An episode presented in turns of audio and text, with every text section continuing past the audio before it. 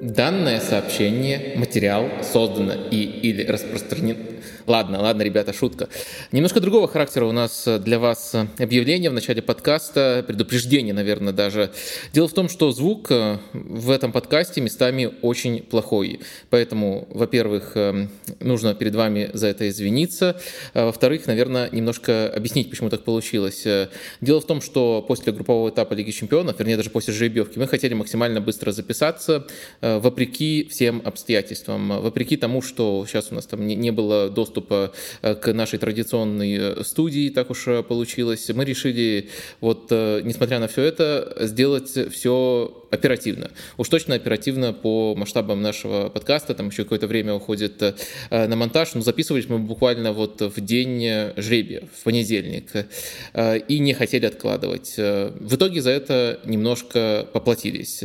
Поплатились качеством звука, поэтому еще раз сори, но надеюсь, вы, э, как это очень часто в нашем случае бывает, э, на первое место поставите содержание. Приятного прослушивания, приятного, насколько это возможно.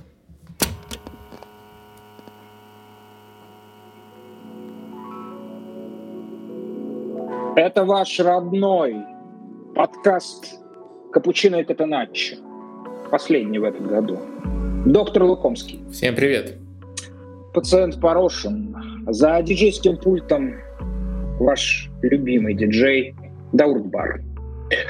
Плейлисты Даура мы публикуем, кстати, в телеграм-канале Капучино Катаначо Дейли. Подписывайтесь на наш канал, и мы благодарим, не устаем благодарить всех тех, кто продолжает нас поддерживать на платформах sponsor.ru и Patreon. Я сказал последний подкаст, кажется, да? В этом году. Это не шутка. Последний в традиционном формате. А, мы уступили просьбам странных людей, а, которые хотят видеть наши рожи. Ну, как странных? Да нет ничего странного в том, чтобы любоваться ликом доктора, вашим доктор ликом. Но испытывать желание... Я думаю, в, пер- в первую очередь лысиной.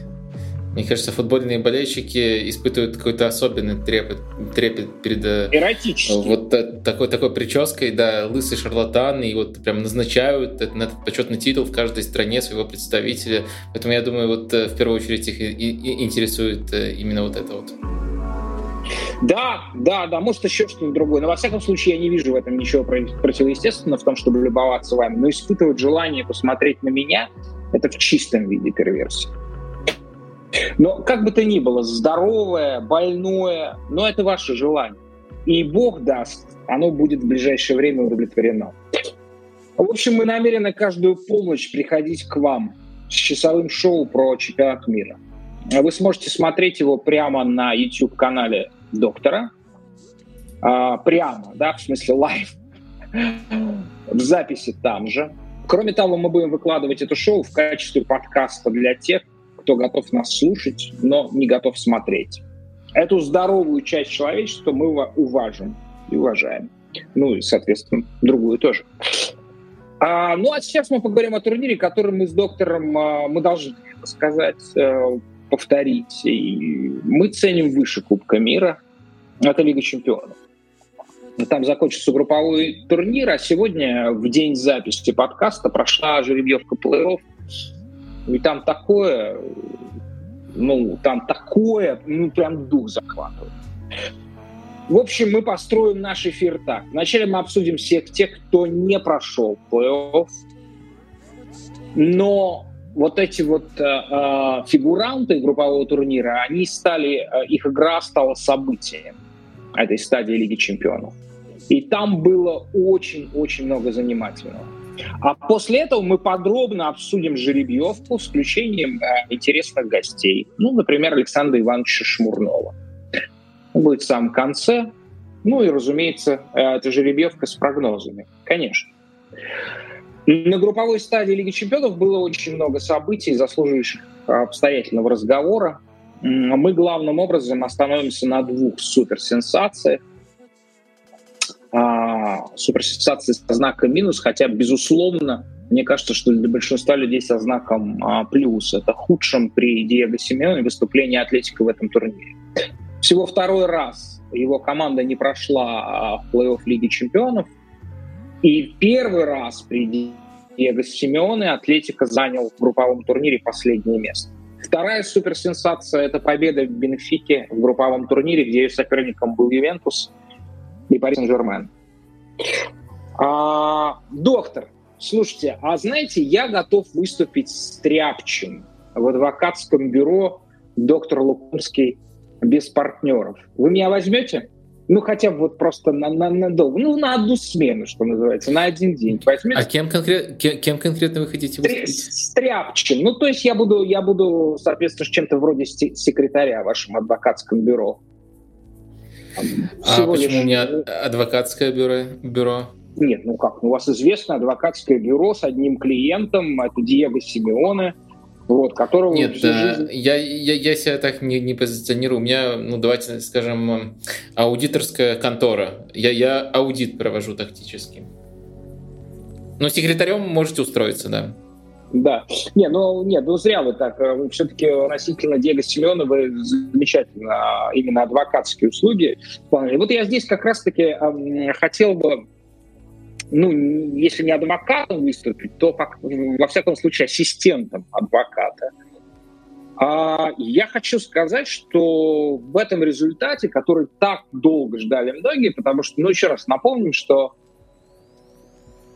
репутация атлетика, мягко говоря, она разбивает, раскалывает, э, раскалывает людей, потому что, э, соответственно, ну, немногим нравится, как играет Атлетика. И многие с удовольствием ждут провала. Вот такого, соответственно, провала, как был сейчас. Но я, я хочу сказать, что я не вижу, это не называется провалом. Провалом называется, мы переходим в рубрику 10 тысяч метров над уровнем результата, провалом, про, провалом выглядит э, турнирная таблица, где Атлетика стоит последняя. Но если даже смотреть там какие-то первые игры, мы, мы увидим, что нет, нет никакого провала. И, на мой взгляд, а с точки зрения качества игры, о котором мы в первую очередь говорим здесь, да, это тоже трудно рассматривать как провал. Я бы назвал бы это суммой некоторых факторов и несовпадений, а, которые иногда в другие годы, например, по-моему, в прошлом сезоне, наоборот, Атлетика поднимали. Да? А здесь, э, ну вот, мне кажется, что почти в каждом матче особенно, особенно показательно это решающий матч против Байера в пятом туре, да, после которого Атлетика потерял все шансы. А в этом матче у Атлетика были не фрагменты, а большие, весомые, цельные отрезки игрового времени, когда Атлетика доминировал, показывал очень цельную, развитую игру и очень уверенно вел эту игру в позиционном нападении.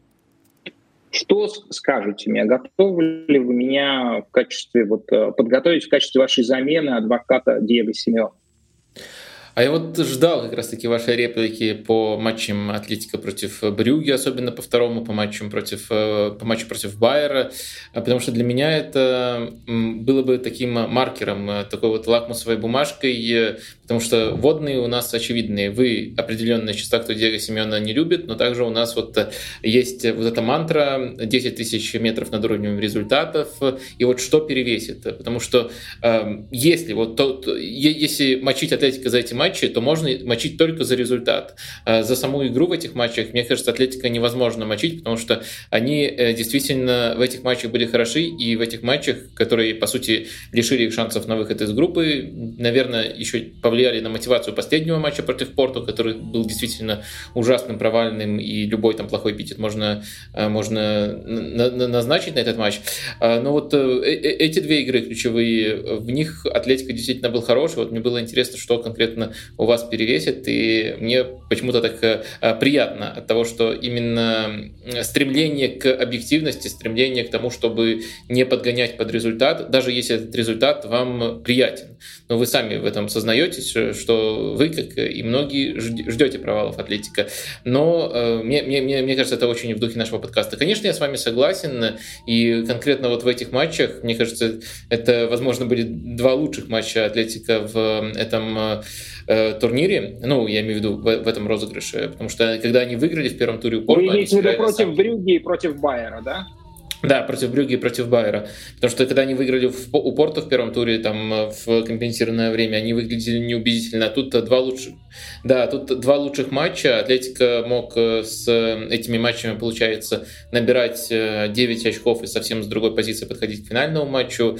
Э, это действительно именно не везение, а плохая реализация. И в этих матчах Атлетика был хорош, в том числе как вы заметили, в позиционной э, структуре. Но есть очень-очень много нюансов, э, которые все равно ставят э, критиков Симеона в очень выгодную позицию. То есть, если бы у нас тут был полноценный процесс над э, Диего Симеона, тогда все-таки обратной стороне было бы что возразить.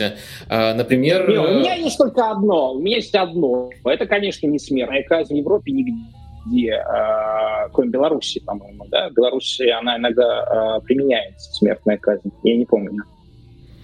Да, вы правы, есть там такая мера. Да, да, она применяется чрезвычайно. Вот, но тем не менее, да, по-моему, единственное европейское государство, где, где действует. Вот.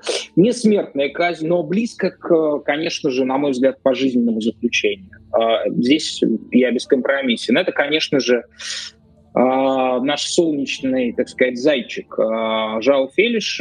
Феликс эм, человек, которого мы с вами, когда он это, собственно, первый, первый единственный сезон за Бенфику провел, да, даже не полный, а, по-моему, где-то там ближе к концу первого круга в связи с кризисом его стали включать в состав, он попал в основу, вот. А, и мы его сравнивали с Лео Месси. Вот, вот это вот ощущение абсолютно а, такое гениально детское, да, игры, а, когда человек просто растворяется в ее стихии, просто не ведает, что творит, и главное создать для него как бы правильное окружение. Вот. И, э, и, конечно, вот эти три года а, Netflix в, в Атлетика, мне кажется, два, два, два с половиной, да, наверное. Вот, мне кажется, мне, я абсолютно э, не переплатил Атлетика. Это действительно была сделана инвестиция в то, что покупается мировая суперзвезда, 120 миллионов, напомню, заплатил за Феликса Атлетика Мадрид. И вот это у меня, собственно, единственный пункт. А, что касается, я скажу даже больше – вы знаете, мне кажется, что этот Атлетика а, действительно в позиционном нападении, которым всегда были претензии, а, он убедительнее, что действительно что-то движется. И Атлетика, а, в принципе, со многими соперниками способен а, показывать очень э, мощный, фундаментальный футбол в позиционном нападении. Теперь, вот. Единственное, что я не могу про- спросить, простить э, Семена, это вот Феликса. Ну, мне кажется, примерно те же слова, может быть, только деленные на какое-то значение, можно приписать э, и истории Диего Симеоне с Родриго де Паулем. Э, тоже хорошо знакомый вам игрок, э, тоже достаточно тонкий, тоже способный улучшать именно позиционные нападения. И, по-моему, очень яркий пример был как раз-таки в матче против Байера, когда на замену вышел Родриго в перерыве. Там Симеоне понимал, что его устраивает только победа, выпустил э, Де Паули, и Атлетика выдал в начале второго тайма свой лучший отрезок, э, и на этом отрезке действительно мог уходить в отрыв, э, и там, наверное, сильнее всего Атлетика не везло. И если в первом сезоне можно было тут придумать оправдание Симеона, ну или действительно в оправдании был некоторый смысл, оно сформулировалось так. Есть Маркос Леренте, у которого совпадает любимая позиция с Родриго де Паулем. Это правый центральный полузащитник, они по-разному эту роль э, интерпретируют, но у них эм, одинаковая зона активности. И Леренте в чемпионский сезон, напомню, был, наверное, лучшим игроком Атлетика, и поэтому можно было понять, почему любому тренеру было бы трудно их разместить вместе на поле. Но сейчас уже тоже все скорее сводится к личному конфликту между тренером и игроком. Игрок в том числе считает, что не реализует его потенциал полностью Диего Симеоне, и Лоренто даже выбывал на продолжительное время по ходу этого сезона. Это не особенно поспособствовало тому, чтобы Депау стал ключевым игроком, хотя его качеств не хватает. То, как его качеств не хватает, мы как раз таки видели вот э, в матче против э, Байера в частности. Вот это, наверное, более полная картина. Есть еще один игрок такого игрового направления, который испытывает очень схожие, на мой взгляд, проблемы. Ну и еще один ракурс, который нужно раскрыть. Допустим, Атлетика набрал бы те самые 9 очков, о которых мы говорим, которые они заслуживали, скорее всего, в этой группе, э, и вышел бы со скрипом из такой группы. Э, это не поменяло бы ситуацию кардинальным образом. Это не какое-то большое достижение. Это не просто не очень трудная группа, это весьма легкая группа, из которой команда с ресурсом атлетика должна была выходить. Так что да, мы можем тут немножко смягчать э, эм, грань провала, степень провала у Диего Симеона, но даже если бы Атлетика вышел там со второго места из этой группы, то все равно, мне кажется, Э, критика была бы справедливой, э, и вопросы о том, почему эти футболисты себя не реализуют, почему даже когда мы видим какие-то хорошие вещи позиционной атаки у Атлетика, они рождаются буквально вынужденно. Вот, то есть обстоятельства матча поставили в такую ситуацию, и дальше мы констатируем, а ведь действительно могут, а ведь действительно что-то есть, и это даже не, не спонтанно, над этим, наверное, работают, но это все равно рожденное обстоятельствами, а не естественными склонностями Семена. То есть вопрос о том, куда он эм, развивается вместе с командой, есть это развитие вообще, они бы все равно остались актуальными. Вот мне кажется, для полноты картины важно это проговорить.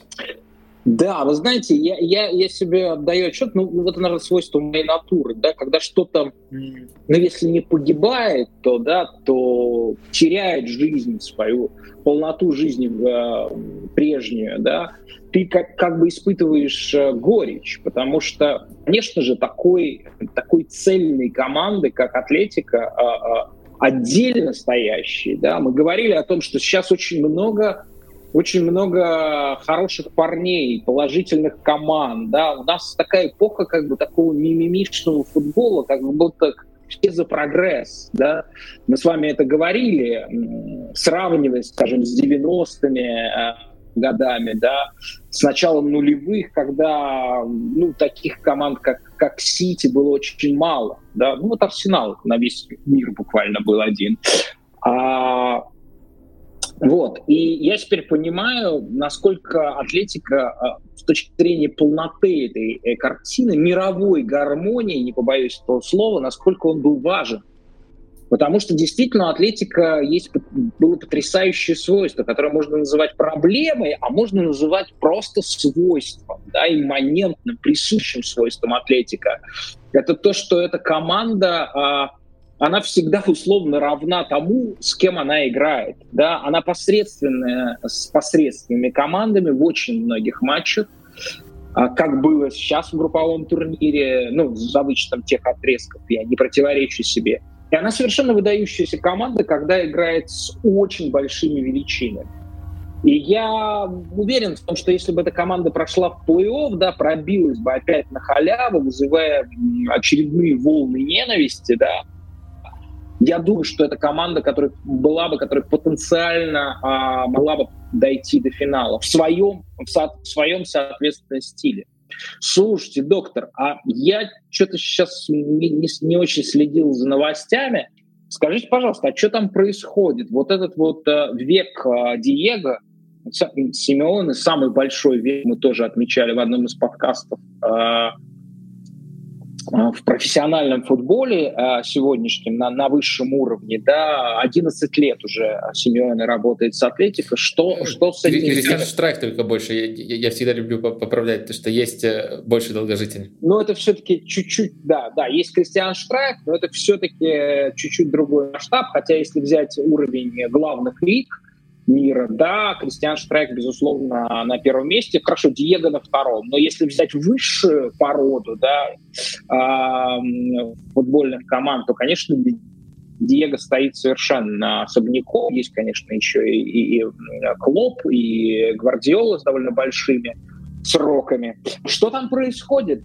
Что что акционеры, которые так твердо прежде высказывали всегда веру в Диего, чтобы не случалось с Атлетиком? Ну, я думаю, пока это скорее исходит э, от э, медиа э, испанских, а не от президента Сереза и не от кого-то из Сосис.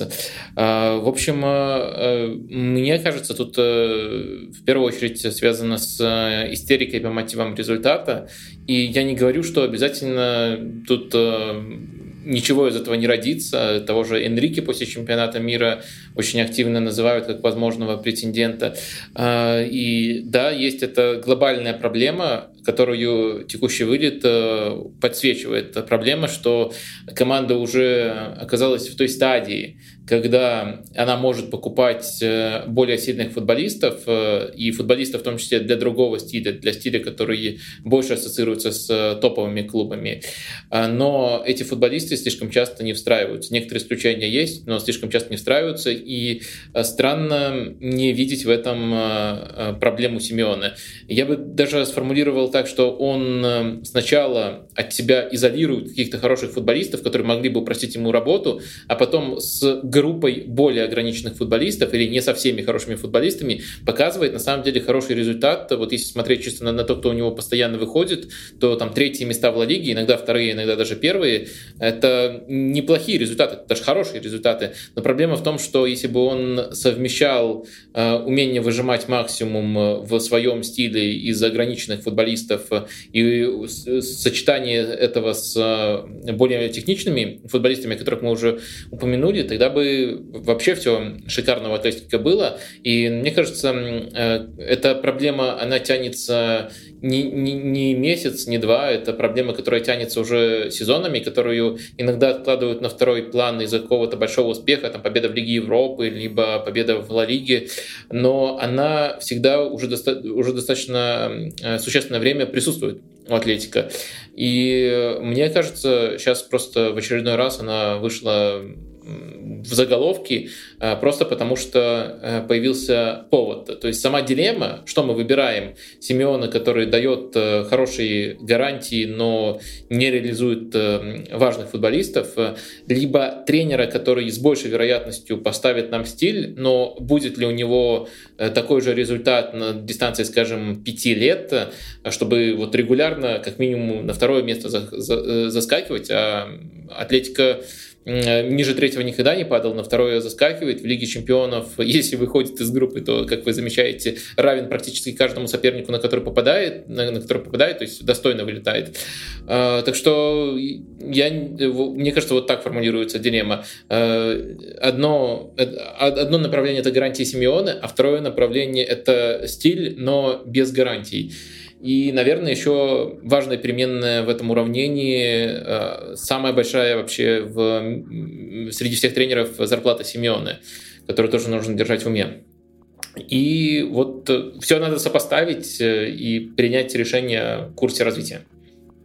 Да, Диего Симеоне самый высокооплачиваемый тренер мира до сих пор. Я, я не понимаю, как это прокомментировать. Мне кажется, что в этом есть много справедливости, в том смысле, что и точности, в том смысле, что Атлетика поставил на конкретного человека, который именно создал вот эту вот отдельность а, атлетика. И я, конечно, я... я... У, меня, у меня есть э, эм, гипотеза, как это можно прокомментировать. Возможно, просто атлетика, э, те деньги, которые экономит на отступных тренерских уже вот э, больше 10 лет, включает в контракт Симеоне. Да, да. Э, то, то, то, где, то, то, где учился, там вот это, соответственно, абсолютно бездонная такая машина, да, там нет вообще вообще ничего. Нет такой статьи просто э, у Атлетика. Возможно, Семена прям на переговоры приходит. Так, смотрите, вот отчет по Челси, сколько они заплатили за последние три года, вы мне должны столько. Э, оформим как э, обычную сделку. Да, я надеюсь, что это не будет означать, что в конечном счете с, с этой технологией э, Диего Симеона окажется в Челси. А, я, в общем, я, я за гармонию, за постоянство, потому что в этом мире слишком мало, слишком мало постоянства и слишком большой спрос на новизну, да, на, на поверхностное, на самом деле мнимые, фиктивные изменения мира. И история с футболом, на самом деле, и те истории, которые мы будем рассматривать в этом выпуске, она доказывает это. В общем, я за то, чтобы э, в Атлетика была гармония, то есть э, Жау Феликс ушел из Атлетика, чтобы Атлетика его хорошо и выгодно продал. Ну, Парижу, естественно. Кстати. Кстати, а давайте продадим Феликса. Вот вы, вы, вы, вы, вы, бы, вы бы эм, куда бы его отдали, вот так, чтобы для парня было все отлично, чтобы он а, ну, оправдывал вот то, что мы в нем видели, да, как бы некую, не, некую форму Лео Месси, да, вот, а, либо эм, и, соответственно, атлетика была хорошо, да, но понятно, что в Аталанту не продать Феликса, а, к сожалению, вот, а вот вы, вы, вы, вы где бы его хотели видеть? А как вам вариант, э, я сразу предупреждаю, что не люблю таких вопросов, поскольку не могу сходу за минуту как компьютер проанализировать. Как, как вам вариант с Миланом, если вот так вот э, импровизационно? Я считаю, что я, я абсолютно это говорю без, без иронии, потому что я вот задаваю этим вопрос, у меня мозг бегал, потому что я не понимал. Ну, не, не продавать же его в Астон да, условно. А, Понятно, что Астон условно есть деньги купить, и у Эвертона есть деньги купить, и, может быть, даже у Лестера есть деньги купить его. Но мне кажется, что это не тот. А Милан — это прекрасно. Мне кажется, что это чудесный, чудесный вариант, очень точный, на мой взгляд. И мне кажется, что Хотя Милан много пробует, да, а, много пробует на, на этом фронте. Диас и Декетелар, его рано списывать, он полгода еще не играет э, в большом чемпионате. Вот, мне кажется, что даже при их присутствии э, Феликс бы мог бы э, там разместить, его можно было бы разместить на поле. Да, прекрасный вариант. Вот, в общем, короче, да здравствует Феликс, скажем, в Милане. И э, я за то, чтобы все-таки Диего Симеоне, э, чтобы вот эта история, ну, чтобы она служила пример, неважно там для кого, может для кого-то и негативно, но мне кажется, что должно быть в этом мире хоть одна константа. И пусть этой константой будет Атлетика Мадрид. И вот такой же константой в футболе в некотором смысле является Аякс. А, я не знаю, вам есть что сказать по поводу выступления в группе А? Мы подробно в, в нашем проекте девять с половиной больных клубов. Я пытался Аякс включить в список больных клубов, а, приводя свою аргументацию, да, что он получил, он, он будет, а, он, он получил слишком тяжелые травмы в межсезонье, нанесенные покупателями, да, вы же иронизировали, говоря о том, что ну какие травмы они, они получили столько денег. Тем не менее, Аякс э, выглядел очень уязвимым. Понятно, что Наполе и Ливерпуль две очень большие силы, с которыми этому Аякс трудно было. Вам есть что добавить по поводу Аякса? Да, и надо заметить, что мы все это говорили уже, когда было понятно, что Аякс с вероятностью там 99% из группы не выходит. А, так что я особо не меняю свою точку зрения. Мне кажется, в чемпионате Голландии, несмотря на то, что они вот как раз недавно уступили ПСВ и первое место и в очном матче, но по потерям там до сих пор идут на первом, они в своем ритме, там, и по количеству голов, и по всем показателям, и по стилю ничего не утратили.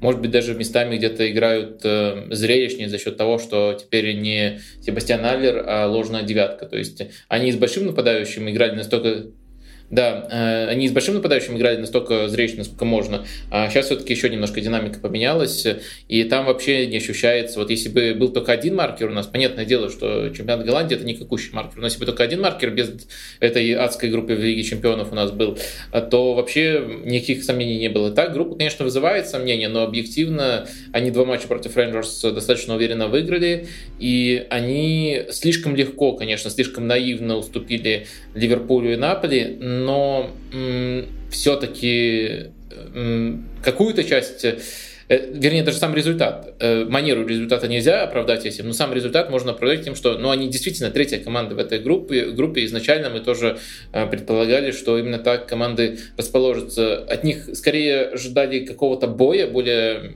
более настоящего, более серьезного.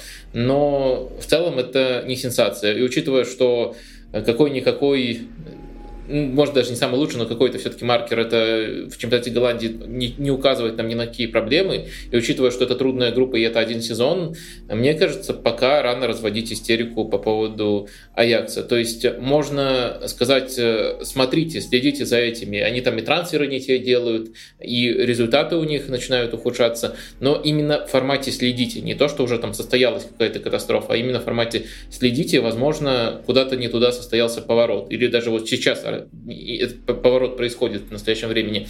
Но что-то большего я сказать не готов про Аякс. Ну, да, следите, наверное, нужно иметь в виду в первую очередь Лигу Европы, да, потому что, конечно, следить в чемпионате Голландии это слишком специально. Вы в курсе, кстати, с кем Аякс в Лиге Европы? Там шикарно. Нет, я еще не видел результатов Лиги Европы в жеребьевке. Мы можем а, потом. А с кем? Да. Унион, Унион, это же, это же просто столкновение. Прекрасно, прекрасно. Не Юнион, а Унион, да? Да, берлинский экс-лидер, э, э, экс-лидер еще неделю назад лидер Бундеслиги. Ну, я думаю, что там все закончилось, сказочка это рождественская немецкая, вот. Но это, конечно, абсолютное вот два мира, две судьбы. Это абсолютно... Э, это почти как было с Хитафи. Помните, мы тогда обсуждали почти как матч Лиги Чемпионов, когда Аякс с Хитафи встречался, Бардалас против Тенхага. Это будет нечто подобное. Конечно, шикарный матч.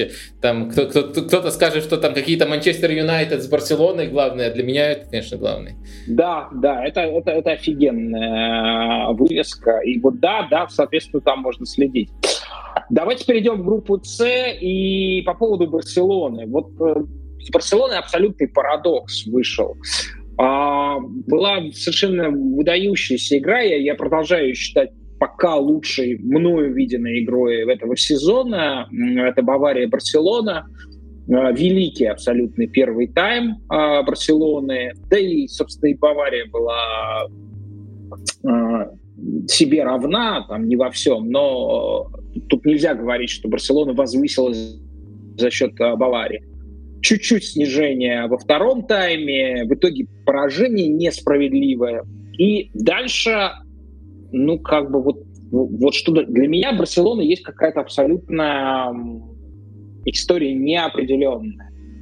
Неопределенная, то есть вот как бы год прошел, мы будем говорить о проектах, которые существуют фактически там несколько месяцев, где даже по ходу сезона а, влияние тренера огромное, мы можем говорить о качественных изменениях, да, а, и вот, вот по поводу Хави и по поводу годовщины, вот как раз отмечали, да, те, кто следит за Барселоной, его проекты, и в этом проекте многое неопределенное. В том числе вот такое же впечатление оставило и, и выступление Барселоны, которое, ну там, если не считать последнего матча в Чехии, с абсолютно как бы левого, левой командой для Лиги Чемпионов, э, ненужной, да, э, то все шло по нисходящей. И абсолютно без шансов проигранные Баварии на ноукомп матч и матч с Интером а, совсем уже другой, а в первом а, Барселона доминировала и скорее заслуживала больше победы, чем ничьей.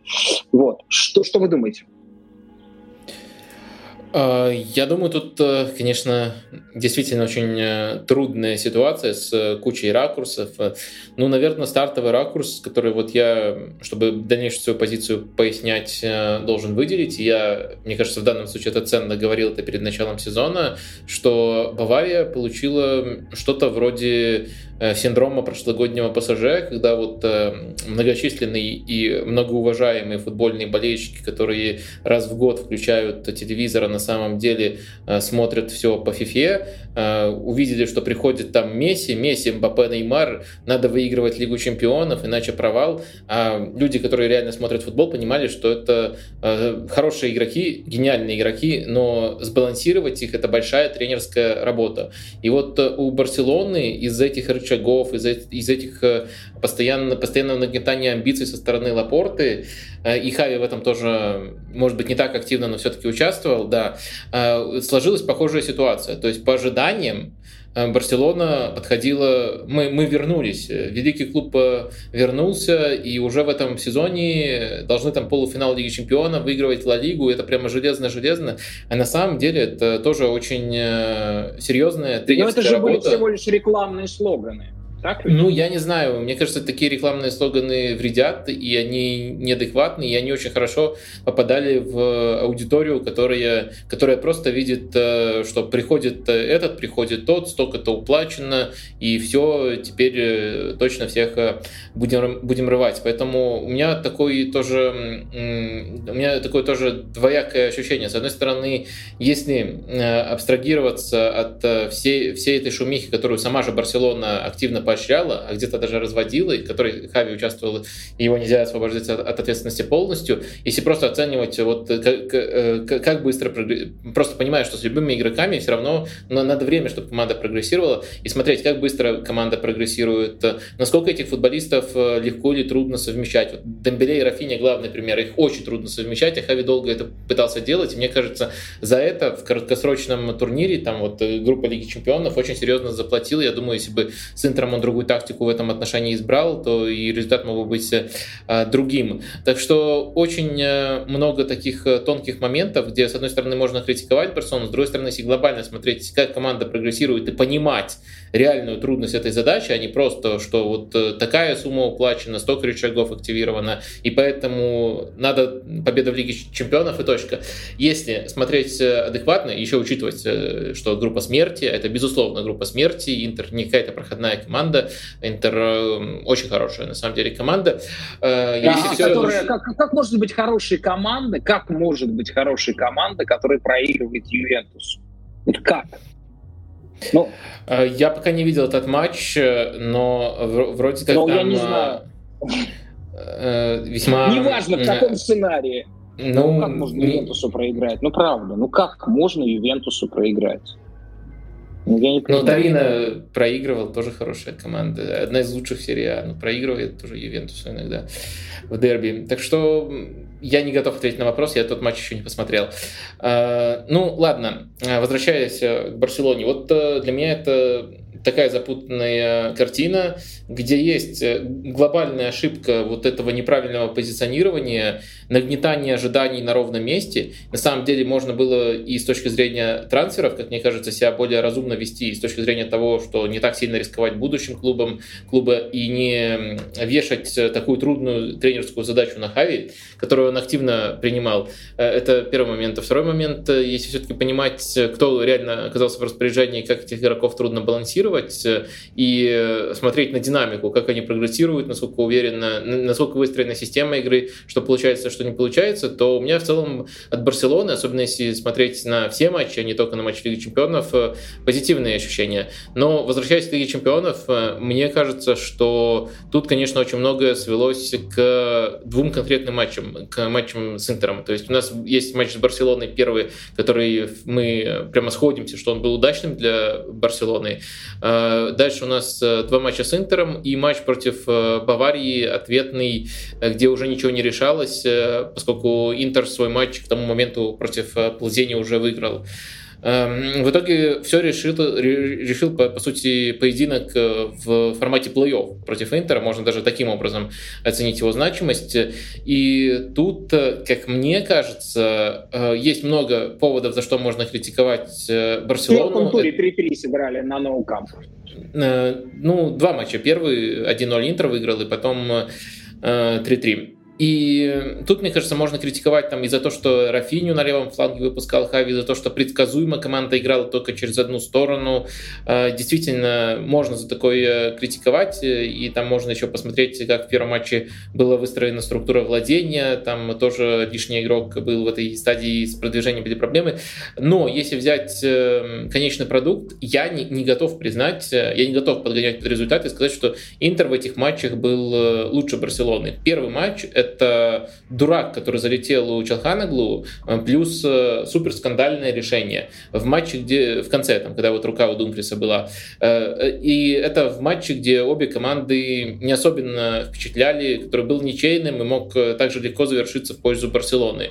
Но в любом случае можно там было хвалить Интер за то, что они с позиции андердога и владея мячом 28% неплохо сдерживали Барселону. Да, но вот именно на победу сказать, что Интер наиграл, я не готов, честно говоря. Мне кажется, это скорее ничейный матч. А дальше уже проявляется вот эта вот э, природа, характер э, группового этапа, где один результат э, тянет э, за собой э, целую цепочку событий, и вынуждает, по сути, Барселону э, просто-напросто изначально играть в более атакующем стиле в ответном э, матче. Ну, в, в матче, где на Камп нужна только победа. Э, то, как Барселона подошла к тому матчу, это скорее дисбаланс в пользу атаки относительно того, как они обычно играют э, в Ла Лиге. И на этот дисбаланс пришлось пойти э, из-за результата первого матча. Короче, э, я не обижусь, если вы просто скажете, что это какие-то запутанные отмазки, и что тут ничего, ни, ни, ни, ничего непонятно, я просто защищаю Хави. Нет, нет, они мне не кажутся запутанными, они действительно, их, их, их как бы запутанность, она, соответственно, отражает э, совершенно вот, ну, невозможность этой оценки, да, определенной оценки того, как э, выступила вот. Барселона на групповом турна, э, этапе. Э, вот, я с этим полностью согласен. Э, при этом, если кто-то, выслушав все это, ответит простым «ха-ха-ха, они столько заплатили, поэтому должны были выходить из любой группы», ну, этот человек тоже по-своему будет э, прав. Ну, просто для меня это действительно Ровно как и сказать, что, что Барселоне не повезло и повезло Интеру, это обратное такое же легковесное а, суждение, оно тоже возможно. Да, ну, в общем, вроде сформулировали. Вроде сформулировали, что с Барселоной, хотя объяснить это трудно. Вернее, мы не то, что не принимаем ни одно, ни другое, мы, мы принимаем и то, и другое, но есть еще и третье, четвертое обстоятельство. В общем, сложная эта история, и Барселона идет в Лигу Европы второй сезон подряд. А, ну вот смотрите, если бы мне, я мог бы а, перенестись а, из сегодняшнего дня в прошлое, да, и знал бы, что происходит в группе, что будет происходить в группе D, я бы стал бы смотреть, наверное, только эту группу. Вот. Но это один из самых фантастических турниров э, в истории Лиги Чемпионов. Э, он заслуживает этого м, звания с абсолютно безумной концовкой, э, где играли четыре больших в том смысле, а, какие идеи они а, воплощают или пытаются воплотить команды. И вот я сейчас скажу, как человек, который, у которого, соответственно, не знал, что здесь так все развернется. Дико интересно. То есть человек с фрагментарными впечатлениями об этом турнире группы D. Мне кажется, что здесь есть какой-то прям... Это турнирная таблица это прям какое-то совершенно зеркало из комнаты смеха. Мне почему-то кажется, что в, тур, э, в плей-офф не попали две лучшие команды этой группы. Это Спортинг и Марсель. Соответственно, худшая команда этой группы э, по качеству игры Тоттенхэм заняла первое место, и третья команда э, Франкфурт заняла второе. Вот насколько, насколько моя фрагментарность... Э, вот давайте посмотрим, можно ли футбол смотреть в комментариях. А мне кажется, все-таки Тоттенхэм точно не был последней командой в этой группе. Тоттенхэм, наверное, относительно того, чего ожидают от них в такой группе, это и самая богатая команда, и просто даже если смотреть на то, что уже построено, должна, должна была быть самой сильной из этих команд.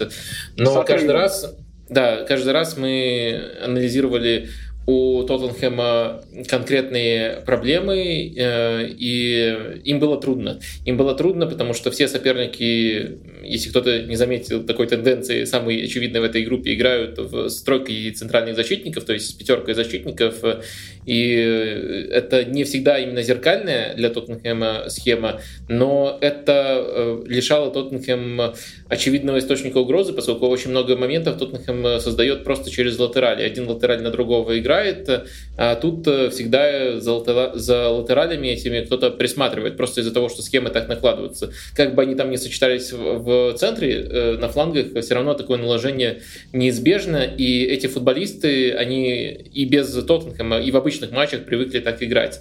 А поэтому мне кажется, что Тоттенхэм, с одной стороны, испытал чуть ли не в каждом матче трудности. С другой стороны, мне кажется, Тоттенхэм может даже сказать, что где-то им не везло. Вот ультимативный пример этого матч пятого тура Тоттенхэм против Спортинга. Спортинг, на мой взгляд, очень здорово противодействовал Тоттенхэму большую часть матча и к 80-й минуте мог э, вести, наверное, даже со счетом уже 2-0. Но 1-0 свои они точно э, заслуживали, они э, хорошо, хорошо играли и в позиционной обороне, и на пространстве наказывали Тоттенхэм.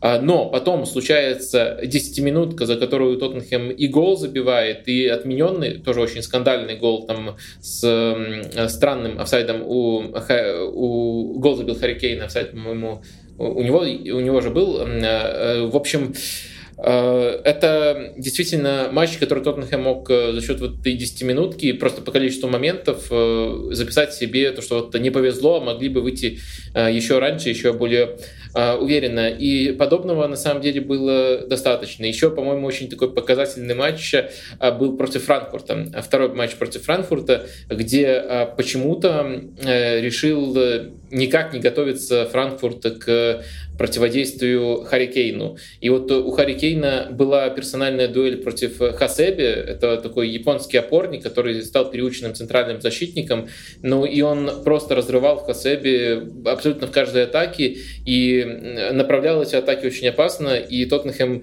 э, в этом матче мог уходить в невероятный отрыв, но потом случается удаление у Франкфурта, Франкфурт становится, начинает играть осторожнее, начинает играть автобусом, и с этим автобусом Тоттенхэм уже не может ничего сделать, и в итоге потом э, даже пропускает и становится 3-2 победа вместо там какой-то разгромной. То есть э, эм, э, Тоттенхэм в каждом матче был полон противоречий.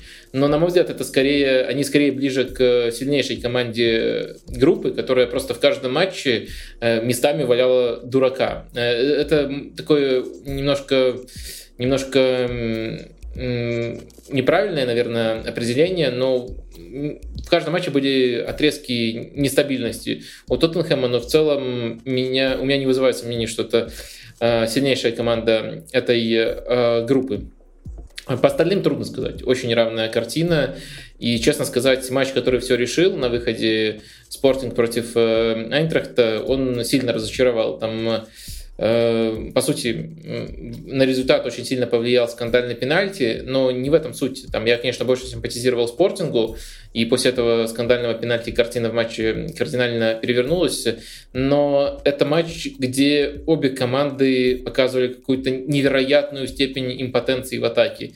Я думаю, даже без погружения в глубокие метрики можно просто сказать, что по ударам за весь матч – когда вроде как и то, и другое на разных этапах нужно было побеждать, 5-6, вот 5-6, это все удары, это не какие-то опасные удары, это 5-6 все удары в этом матче, и, конечно, это ужасный, ужасный футбол был, и в этом матче они... Скажите, пожалуйста, это было... Неужели это было сравнимо с последним римским дерби, которое соответственно, ну, мне кажется, что вот в моем представлении это не чемпионшип, а League One, да, уровень футбола. А, сопоставимо это было с римским дерби? Вы видели его последнее?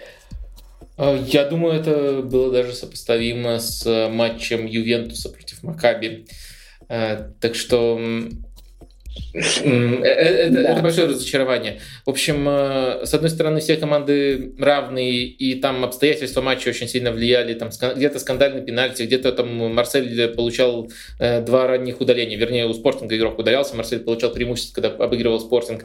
В общем, в этих матчах все на тоненького было, и ни одна из команд не, не выделялась серьезным образом. И все-таки все эти команды, несмотря на хорошую организацию, за которую мы там их хвалим регулярно. Очень тренерские команды, абсолютно каждая из них может такой, э, таким определением похвастаться. Э, ни одна из них э, по-настоящему не выделялась, поэтому кто бы тут ни вышел, наверное, под каждого можно неплохую доказательную базу подогнать.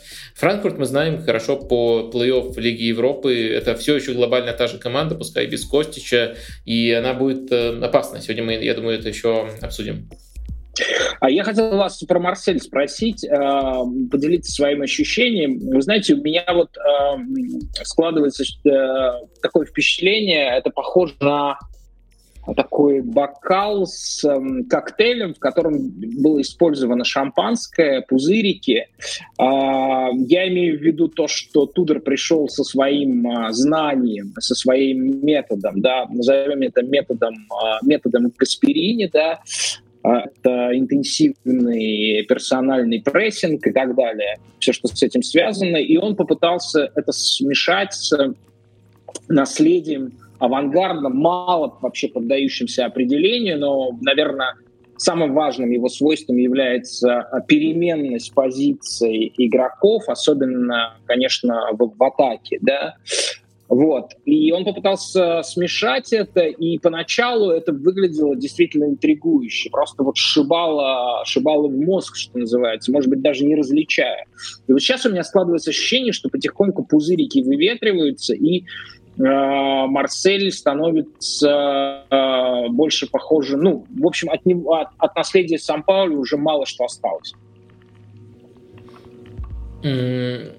А можете конкретизировать, э, что, что конкретно, ну вот, допустим, Пayet меньше играет, и это, безусловно, эстетически вредит команде. Но, с другой стороны, есть Арит, тоже очень яркий игрок, который Э, который э, отличную форму набрал именно сейчас при Тудоре. То есть глобально, мне кажется, э, очень еще интересно латерали действуют Клосс и Товарищ.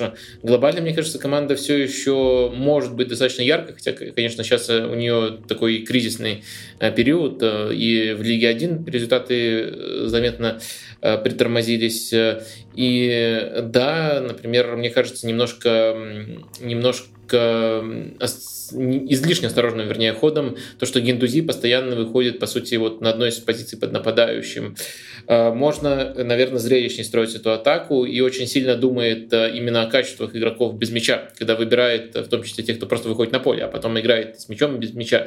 А, Тудор можно так сказать, но э, это скорее проявляется вот в конкретных зонах сказать, что-то на команде в целом отразилось, э, я не могу. То есть э, команда делает примерно то же самое, э, если мы говорим о позиционной атаке, и добавляет к этому вот новые методы игры без мяча, но меняются только вот такие детали, которые обусловлены скорее вот индивидуальной магией. Она либо есть, либо там у тебя поет на поле, либо поет у тебя не на поле. Но в целом какого-то сдвига более глобального я, честно говоря, не вижу. А, ну, смотрите, мне кажется, что э, в Марселе а, стало... Он, он, он, он, условно говоря, избавился от того, что можно было бы назвать неопределенными, мерцающими элементами вот того Марселя, незабвенного прошлого сезоне, Хорхе Сан-Паули. Это, конечно же, поэт, э, которому Сан-Паули вручил исключительные полномочия. В этом, конечно, много было рисков и превратностей. Это совершенно странный по своей природе, э, туманный, я бы назвал бы его игрок. Изначально э, это Жерсон, да. Я напомню его судьбу. Рома его купила за 18 миллионов, по-моему, в 18 или тоже летнем возрасте, а, видя в нем наследника Тотти. Когда Жерсона начали интегрировать в состав, было ощущение, что они взяли человека, который просто не умеет играть в футбол. Он не мог делать ничего, настолько он был зажатым, настолько давление на, не, на нем сказал. Сказал, что его психика совершенно не готова э, находиться вот в футболе высоких температур.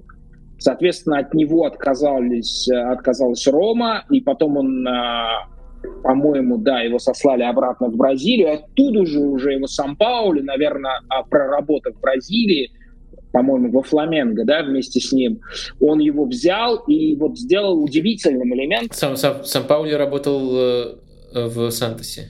Ну, короче, они, они не пересекались э, в Бразилии. В Сантосе и в Атлетике Минейро сам Паули работал. Так что...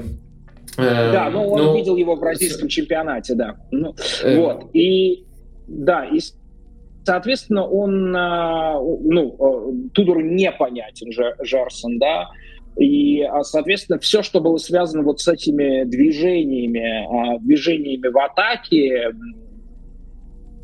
футболистами, которые могли появиться совершенно в разных зонах. И это касалось Гюндзи, который, по сути, был либеро, да, я даже употреблю это старинное слово, он только что в центр защиты не приходил. Хотя приходил, фактически опускался до, до так низко подходил к вратарю и начинал атаки. Это тоже было.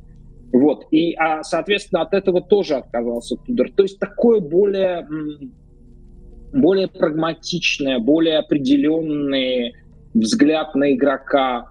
А, и из-за этого, из-за этого Марсель э, теряет свое обаяние прошлого сезона. Вот, вот мои впечатления. Ну, мне кажется, вы нарисовали в целом э, адекватную картину, но не полную. Неполнота заключается в том, что вы не особенно задумываетесь, э, либо, может, вы умышленно это прощаете Сан Паули, что при нем э, Марсель был плох в прессинге, при нем Марсель без мяча был достаточно пассивен. И это не свойственно его, ему в принципе на фоне других команд. Это вот черта конкретно его Марселя цели, он э, мыслил, конечно, в первую очередь с точки зрения того, что игроки могут дать с мячом, и это, на самом деле, была достаточно нормальная команда. Команда, которая держит мяч больше 60% э, и не прессингует, по сути. Да, конечно, в чемпионате Франции... Кем там прессинговать? Джерсоном, что ли? Джерсоном и поэтом? Конечно же, нет. Э, ну, э, это всегда баланс того, что ты ставишь на первое место. Я к тому, что это глобально одна и та же команда, просто принимая кадровые решения, Тудор больше думает э, о том, что футболисты дадут ему в прессинге. И при этом все равно стремится сохранить базис позиционного футбола и понимает его ценность, но отталкивается в первую очередь, э, в приоритет ставит тех, кто именно в этой стадии ему даст больше. Сам Паули, э, он тоже на самом деле не давал две стадии, он э, просто делал больше акцент на стадию владения. И при этом и в той, и в другой команде, и в команде сан Паули, и в команде Тудора присутствует, присутствует и это направление, и направление прессинга, пускай при Сан-Пауле очень эпизодическое, и направление владения. Это просто состав у Марселя. Марсель не топовая команда, и она даже потеряла многих футболистов а, летом важных. Тот же Салиба, огромное спасибо за, за это Марселю, что они потеряли наконец-то Салиба, что он через Арсенал блистает. А, в общем, э, важно просто понимать, что Марсель никогда не был э, полномасштабной, то есть полномасштабно развитой командой. Сейчас просто сменились некоторые ориентиры, сменились некоторые ракурсы, но в целом, учитывая условия, в которых работает Тудор, мне кажется, не, не нужно быть к нему слишком э, суровым. Он э, сохраняет лицо этой команды и преобразует ее э, под себя. Где-то отнимает сильные стороны, но они отнимаются в том числе из-за того, что игроки уходят. Но при этом добавляют что-то свое, команду развивает. В общем, мне скорее все еще симпатична его работа. Да, нет, это безусловно Марсель это один, а, он остается одним из самых интересных явлений э, на, ну, на, на высшем уровне, но он был исключительным. А, в прошлом сезоне он был исключительным, а сейчас он, он, сейчас находится в ряду. А, давайте перенесемся в группу F. А, я хотел бы вас спросить про, про Шахтер, который, несомненно, а, стал явлением а, группового турнира – мне очень не повезло в том смысле, что я пропустил, я, ну, я вообще ничего ждал, я, я ждал шесть поражений, учитывая то, что происходило с Шахтером, полная распродажа фактически состава иностранцев, да, бразильской основы, на которой так много было построено, уход Роберта Дедзерби, а, Соответственно, у меня никаких не было ожиданий, и я, да, но потом, а, соответственно, этот умопомрачительный итог а, первого же матча с Лейпцигом, тогда еще был Доменико Тедеско тренером Лейпцига, я по-настоящему взялся посмотреть «Шахтер» в последнем матче, который «Шахтер» проиграл безропотно, легко и наивно. К тому же Лейпцигу, мы о Лейпциге будем говорить, о том, что это очень большая сила сейчас, а, на мой взгляд, да, а, э, это, это команда с невероятным прогрессом по ходу сезона. А, скажите о Шахтере, чем, чем он так был прекрасен на, этой групповой стадии? Почему его нельзя забывать? А, ну, Шахтер э, готовился к этому турниру. Ну, во-первых, играл этот турнир без домашних матчей, во-вторых, готовился в экстра неординарных обстоятельствах, э, в очень трудных, наверное, даже если взять всю историю Лиги Чемпионов, э, нельзя вспомнить команду, которая в таких же условиях Э, проводила бы групповой турнир. А при этом э, Шахтер э, действительно подарил нам интересные игровые аспекты непосредственно на футбольном поле. А если характеризовать Шахтер, если вот вы все-таки решитесь с этой командой познакомиться по какому-то более удачному матчу, то я бы, конечно, рекомендовал посмотреть матч против мадридского Реала, где Шахтер был в считанных секундах от победы, когда Рюдигер выручил Реал уже в самом конце. Э, этот матч хорошо подчеркивает э, то, как сильные стороны Шахтера наложились на то, что Реал не очень хорошо умеет э, делать. А действительно, такой, такая комбинация существует, в которой при наложении стилей Шахтер почти не уступает Реалу. Там, наверное, если бы Реал был 100% основным и 100%, и 100 мотивированным, по-другому сложилось бы, но, по крайней мере, это возможно. Это уже комплимент Шахтеру. Давайте конкретно. Шахтер — это команда, которая встречает э, соперника без мяча достаточно пассивно. Они садятся в низкий блок или средний блок в лучшем случае и держат схему 4-1, 4-1. Иногда Бондаренко и Судаков, центральные полузащитники, выдвигаются к нападающему, но они в лучшем случае отображают давление. Прейтинга никакого у Шахтера нет, вот если так откровенно говорить. Э, и это, по сути, такой достаточно организованный, достаточно хорошо перекрывающий центр э, автобус. Вот именно в этой стадии, подчеркиваю, только в этой стадии, потому что с мячом они играют не как автобус, с мячом они играют очень тонко, до этого доберемся. И Реал, конечно, не очень хорошо, особенно не стопроцентно основным составом против этого автобуса действовал, не очень много хороших идей э, смог э, э, предложить, именно за счет того, что все в рамках этой схемы хорошо работало. И выдвижение, которое я описал, и то, как она перекрывала центр, и скорее это все-таки правильно называть средним блоком, а не низким. Без мяча Шахтер играет так. С мячом это самое интересное. Шахтер э, э, готов э, разыгрывать мяч под любым давлением. То есть Трубин начинает атаки в короткий пас, и Шахтер очень здорово выманивает соперника в прессинг и потом пытается сыграть на прохождение этого прессинга. То искусство, которым так здорово, например, в этом сезоне владеет Наполи. То, с чем вот Наполи, по сути, ассоциируется. И Шахтер вот именно в этом направлении очень прокачанная команда. За счет этого как мы знаем и по Наполи, и как регулярно зрители знают и по Шахтеру, за счет этого часто рождаются, помимо всего прочего, еще эстетически приятные эпизоды. Вот приятно смотреть за командой, которая показывает э, в розыгрыше, другого слова не подберу, показывает, что у нее есть яйца. Э, действительно готова приглашать этот прессинг и готова под этим прессингом играть.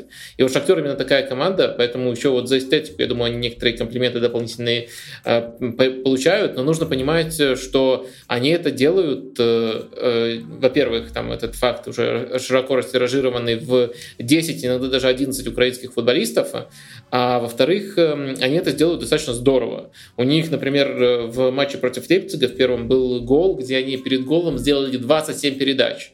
Э, вот э, случайно так просто не может э, получиться. То есть, если все эти факторы сопоставить... Поразительно, что, ну, соответственно, сколько? Это было поставлено всего за 2-3 месяца, да?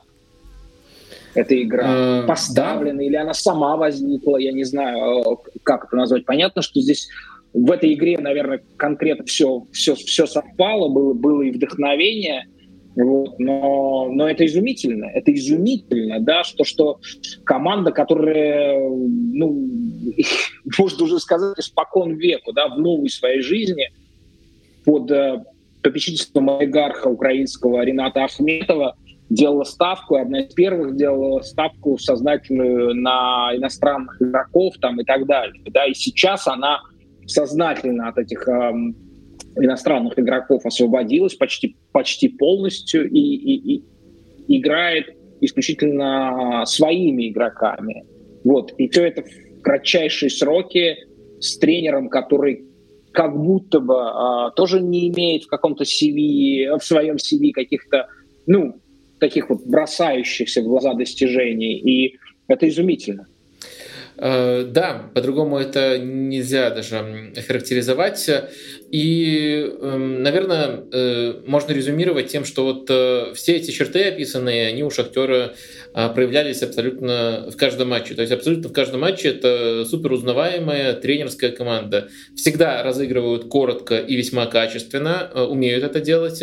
Всегда играют вот в такую схему без мяча, которая не очень активна в прессинге, вернее, вообще не активна в прессинге, давайте своими именами вещи называть, но при этом оказывает ситуативное давление через выдвижение центральных полузащитников. То есть, ну, прямо запрограммированы эти механизмы, и они узнаются абсолютно в каждом матче Шахтера. Это тоже, конечно, вызывает э, дополнительное уважение. Вот именно тренерская рука у этой команды, безусловно, чувствуется. Ну и, конечно, эти механизмы они не могли особенно хорошо сработать э, в ситуации, э, когда команда в матче, где нужно побеждать, э, а там все-таки тоже такой случай против Лейпцига, когда турнирная таблица должна также влиять и на тактику. То есть Шахтер подошел с позиции отстающего к этому матчу. Она еще пропускает быстрый гол, причем быстрый гол из Э, явного э, привоза. Да, можно сказать, что этот привоз сопряжен как раз-таки с тем самым желанием разыгрывать коротко, которое раньше работало на благо Шахтера.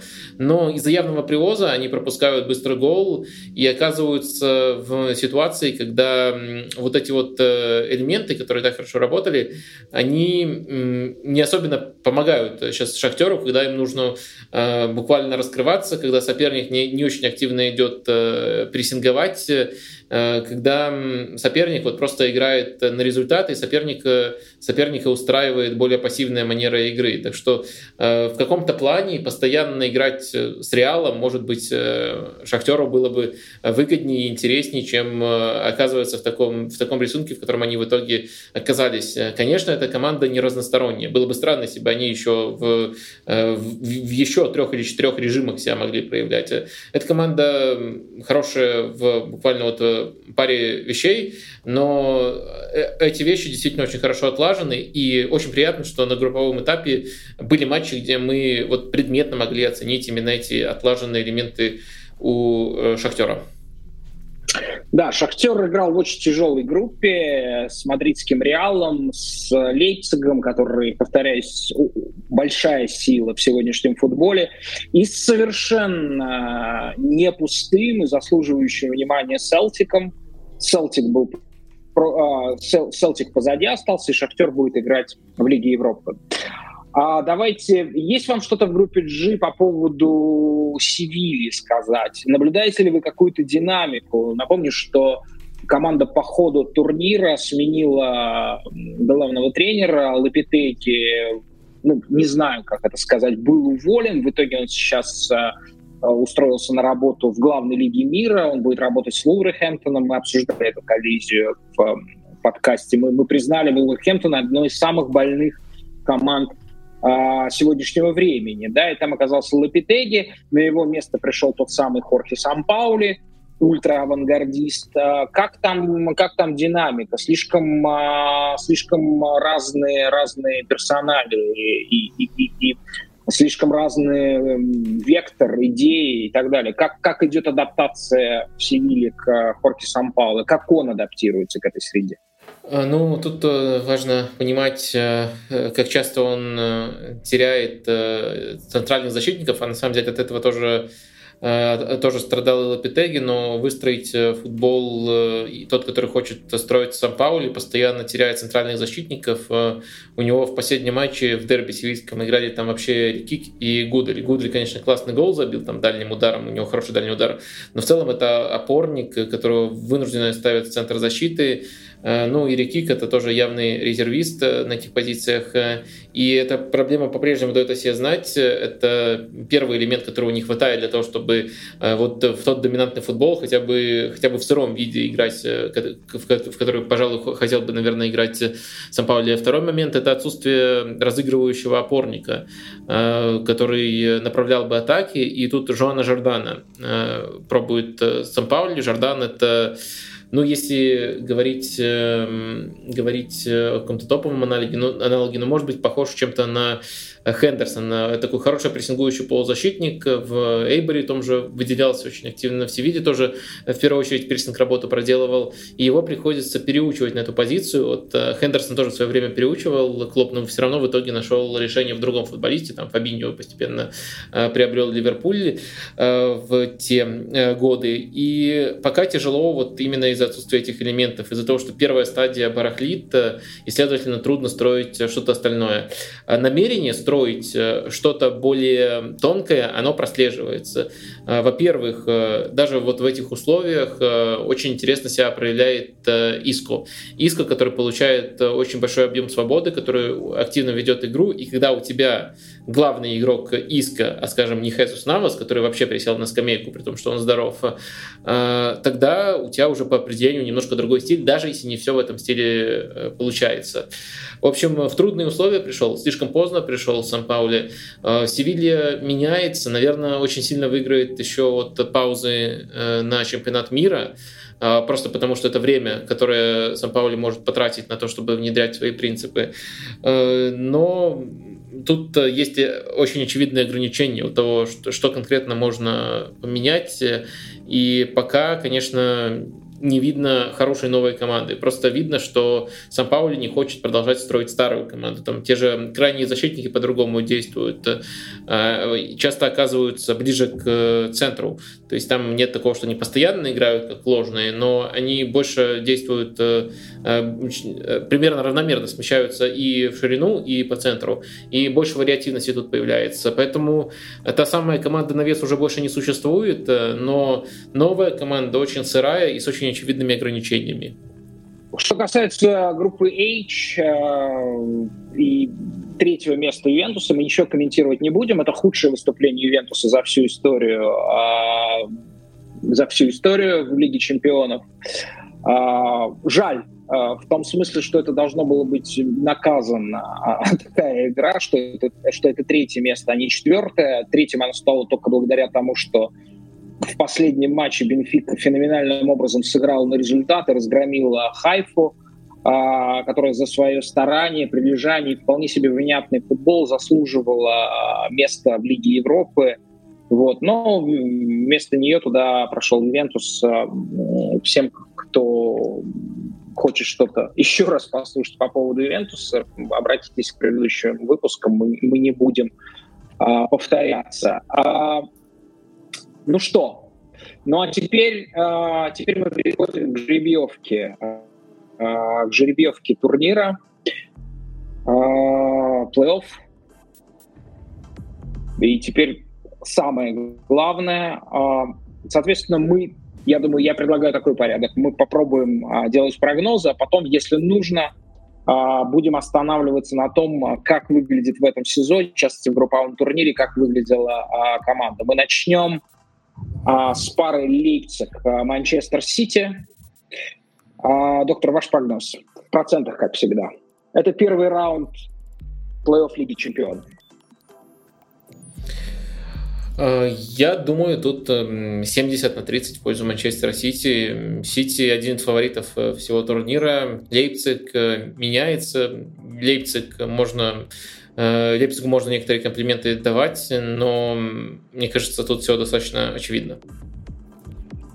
А какие комплименты? Ну, мы с вами совпадаем. Единственное, что я, я оцениваю Лейпциг выше, я считаю, что эта команда а, действительно может стать проблемой для Сити, а, особенно учитывая стиль Лейпцига, да, то, что эта команда в открытых фазах может быть просто смертельно опасной. Достаточно вспомнить состав Лейпцига, его исполнителей, а это очень высокий уровень исполнителей. А, достаточно вспомнить, что там, если кто-то забыл, Кунку играет. А 7 сентября Лейпциг уволил а, Доминика Тедеско, который удачно очень работал в прошлом сезоне, повлиял, пришел по ходу сезона в команду, прямым образом повлиял на результат. Мы описывали эту интригу, а, Марк Розе, человек э, плоть от плоти системы Red Bull, оказался на рынке после неудачного опыта с Боруссией Дортмунд, и складывалось ощущение, что в Лейпциге не верят в ТДСК и очень заинтересованы в том, чтобы подобрать а, Розе, который, помимо всего прочего, еще уроженец Лейпцига, да, то есть здесь все очень и а, все очень понравилось, э, все очень точно а, подходит друг к другу. Вот. После того, как Марко Розы пришел, в 13 матчах Лейпциг проиграл только дважды Гладбахской Боруссии и а, Реалу в первом матче группового турнира, проведя, на мой взгляд, выдающийся первый тайм против Реала и вообще выдающимся образом отыграв против против Реала. И поэтому я чуть-чуть выше оцениваю шансы э, Лейпцига. Я думаю, что Лейпциг может стать проблемой для Манчестер Сити. Э, ну, с точки зрения наложения стиля я с вами согласен. Конечно, Нкунку, Вернер — это отдельный челлендж против команды, которая играет с высокой линии защиты. Насколько бы безупречно она не владела вот этим мастерством игры с высокой линии защиты, какие-то моменты будут возникать. Но я думаю, баланс шансов э, и мастерство в этом матче, в этом матче будет э, явно за Манчестер Сити. Розы действительно очень хорошо вписывается в систему Лейпцига, в мышление Лейпцига, и очень многие элементы, это как раз таки элементы, которые он э, вернул, вот, э, которые э, в каком-то подвешенном состоянии были в последние годы. Эм, потому что был немножко отход от этих принципов в пользу более медленного, в хорошем плане медленного футбола при Нагельсмане с оглядкой на это, но все-таки с внедрением э, новых э, принципов. А потом э, Джесси Марш, попытка откатиться слишком быстро к старому, неудачная и, наверное, не такая детальная, поскольку Роза, конечно, намного более сильный тактик еще под конкретные матчи, в отличие от того же Джесси Марша. И Тедеско, который, наверное, по принципам э, ближе к э, Нагильсману, особенно если мы говорим э, о том, как он выстраивает игру с мячом, но все-таки он слишком явно отказывался от прессинга, и какое-то свое оружие Лейпциг терял. Но вот сейчас вроде как снова мы на стадии возвращения к истокам, к тем истокам, которые, к тем элементам, которые заложил еще в свое время Ральф Рангника. Э, и Роза вот этого направления тренер, но при этом кажется действительно одним из лучших тренеров этого направления, поэтому интересно следить за его работой. Интересно посмотреть даже будет, как сильно Лейпциг спрогрессирует к самому моменту матча, которые будут э, в феврале, если я ничего не путаю. Э, так что так что согласен с вами, что интересно, согласен, что Лейпциг прогрессирует, но, блин, это Манчестер Сити, тут нельзя по-настоящему оригинально поставить. Да, да. А, мы переходим к паре на букву «Б», который вообще не мог предвидеть а, в плей-офф ни один ненормальный. Что уж говорить о нормальных. Здесь а, Бенфика, Бенфика, которая стала главным событием группового турнира. Дело не в том, что они Ювентус обыграли, это понятно. Это могла бы сделать и любая бельгийская команда второго дивизиона сейчас. Вот. Дело в том, что они обошли Пари Сен-Жермен по итогам и оказались первые, выиграли группу. Мы подробно потом с доктором поговорим про Бенфику. А, ну, в общем, короче, то, что они получили Брюги, выглядит просто заслуженным подарком а, за вот это вот выдающееся достижение. А мне здесь кажется все ясным. Я поставлю от силы 25% в пользу Брюги. Но у нас на связи Артем Прожога. Это самый главный в мире знаток бельгийского футбола, из тех, что для кого русский язык является родным. И я думаю, что Артем не согласится э, с такой, с такой процентовкой. Э, Артем, здравствуйте. Здравствуйте, Игорь, Вадим. Добрый вечер. А, а вы не согласны с тем, что вашего брюги, ваш брюги это а, я, я все бельгийские команды буду называть вашими, что это всего лишь четвертинка в этой паре. Ну, приходится согласиться, но я вот какой логикой руководствуюсь. Мы с вами уже встречались и обсуждали перспективы Брюги в групповом этапе Лиги Чемпионов. И а я же говорил, вот сейчас вот любимый мой этот чайнический аргумент, а я же говорил, а вы не верили. И как-то мы там Брюге похоронили. Ну ладно, я за себя буду говорить, что я ему совершенно не предрекал выхода из группы. А, если уж это так работает, то я скажу, что Брюги сейчас в этом же раунде отлетит, а он послушает меня и сделает наоборот. Было бы хорошо такой расклад. Слушайте, знаете что, вот а, а я, я скажу, а, я, я немного видел Брюги в, в, этом, в этом турнире. Соответственно, все, что я видел, а, меня не очень впечатлило. Вы уж меня простите, Артем. Ну, не очень. Ну, это прям не Зальцбург. Ну, я уж не говорю уж про, про, про Бенфику. Ну, нет, это прям вообще круто. Первый раз бельгийская команда в плей-офф Лиги Чемпионов попадает, да? Нет, не в первый раз. В сезоне 15-16 Гент выходил, но ну, же вылетел от, от Вольсбурга. Господи, Гент Вольсбург. Ничего себе. Я даже вообще не помню, как будто это было в позапрошлом веке, не в прошлом. Доктор, вы помните, что Гент играл в плей-офф Лиги Чемпионов? Не так давно. Да, я, я помню, что потом э, Вольсбург э, еще играл, тот Вольсбург играл еще с Реалом и мог э, в зародыше задушить этого монстра, который мы в том числе сегодня будем обсуждать подробно. Да, но, а, Артем, я, конечно, вас э, поздравляю, но я не впечатлен. Что скажете? Скажу, во-первых, спасибо и соглашусь. А, вот так, да? Вы тоже не очень впечатлены? Я, конечно, впечатлен результатами, но я понимаю, что не все они э, укладывались в логику игры. Иногда широкое и прекрасное лицо Симона Миньоле было на пути всех разумных футбольных действий и очень сильно спасало. Защитите, пожалуйста, Артем, а, команду Брюги против Бенфики, которая сейчас выглядит, ну, если не монстром, то огромной силой. И уж там никаких, никаких мини-ле, вообще даже трудно выделить какое-то одно лицо, то есть можно выделить и одно, можно и другое. И на самом деле все, все вместе это работало. Вы видели Бенфику, кстати, на групповом а, этапе? Нет, я не видел. Понятно, это достойно. Настоящий, настоящий, настоящий кодекс поведения фаната бельгийского футбола. Зачем еще смотреть что-то?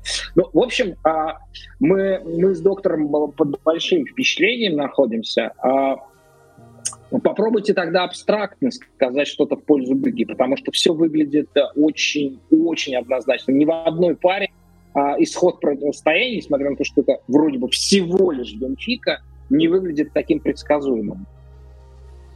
Скажу наперед.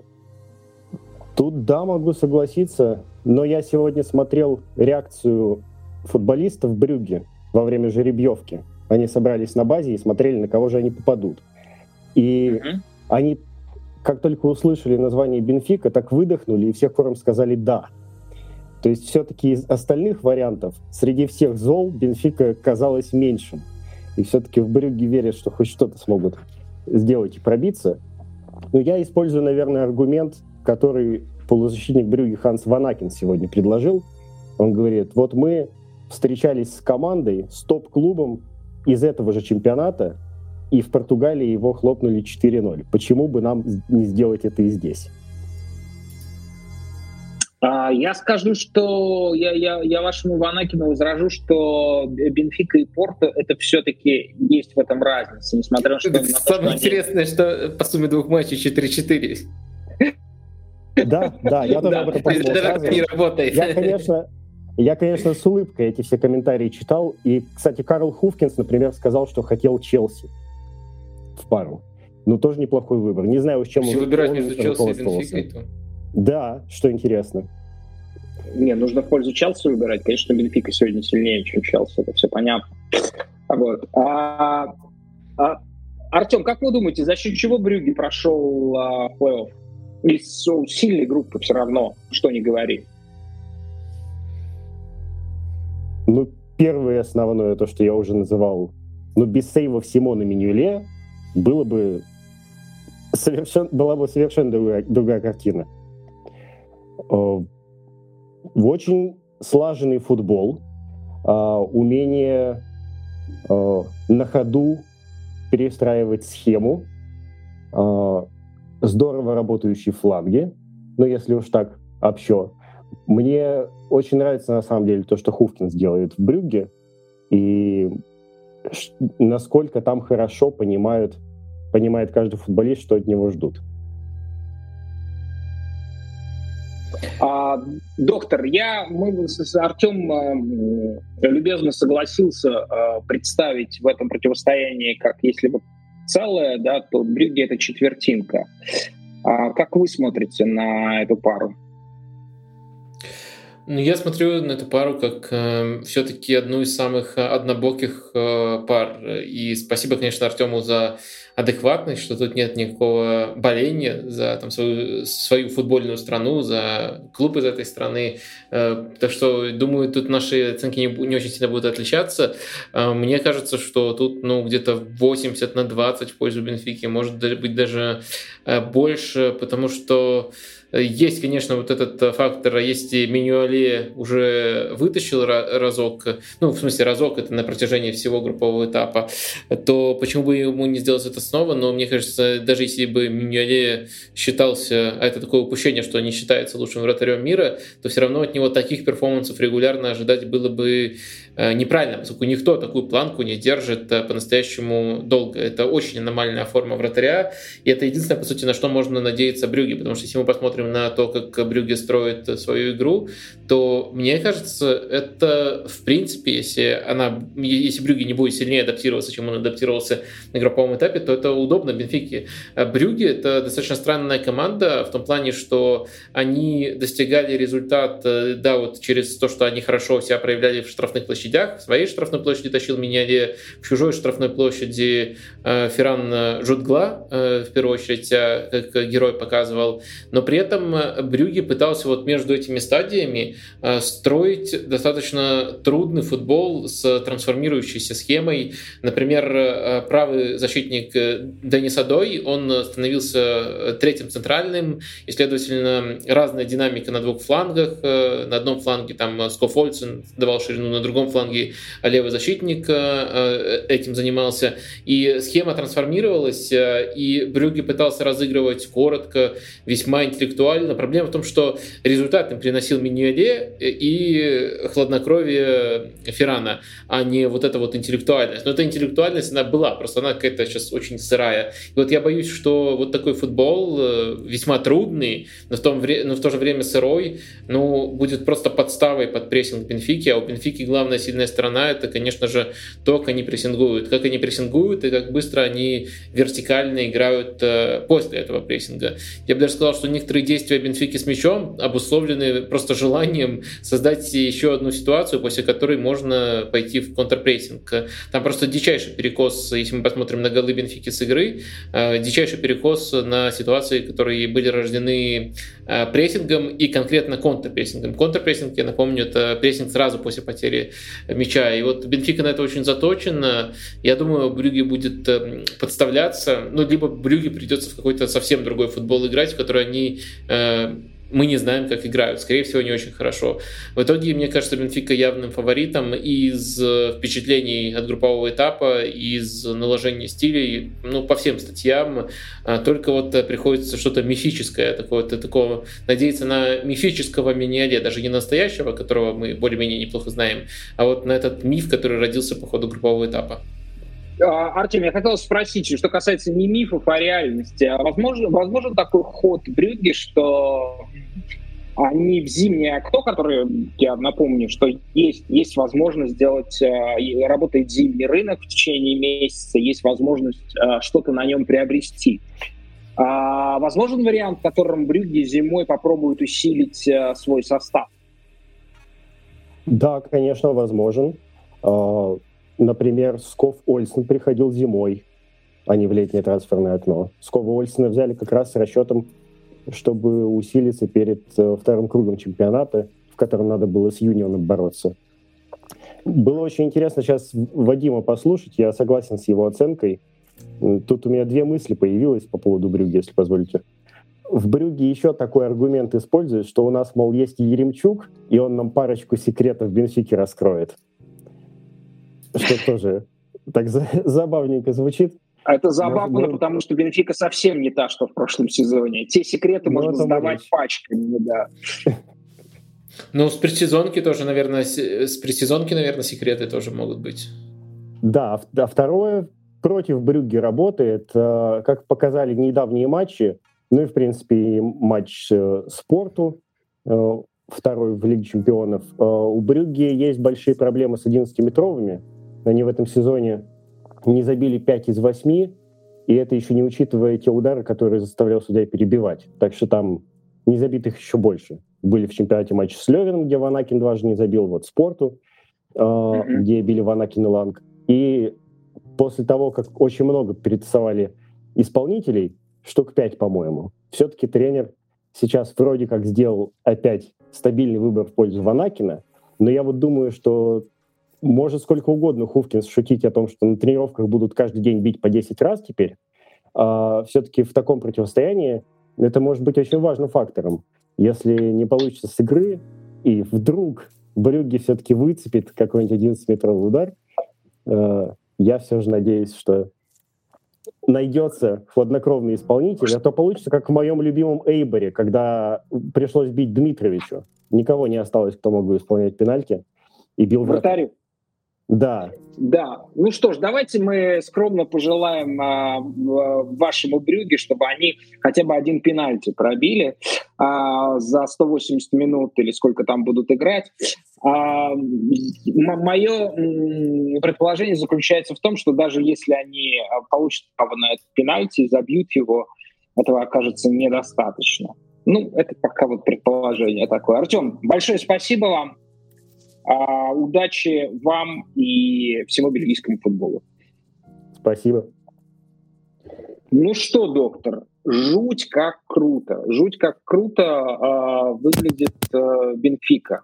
Я вообще по степени влияния, э, такого скорого влияния одного человека, в данном случае это э, немецкий тренер Рогер Шмидт, который перешел из голландского чемпионата в португальский, что казалось бы вроде бы одно и то же, но понятно, что а, ресурс Эндховена и Бенфики нельзя сравнивать. А, в первую очередь, это, конечно, выдающаяся как бы школа Бенфики, это скаутские возможности, связанные с огромным бразильским рынком, с которым Португалия традиционно коллаборируется в том, что касается выбора игроков, а, ну, не суперзвезд, а, скажем так, второго второго а, плана.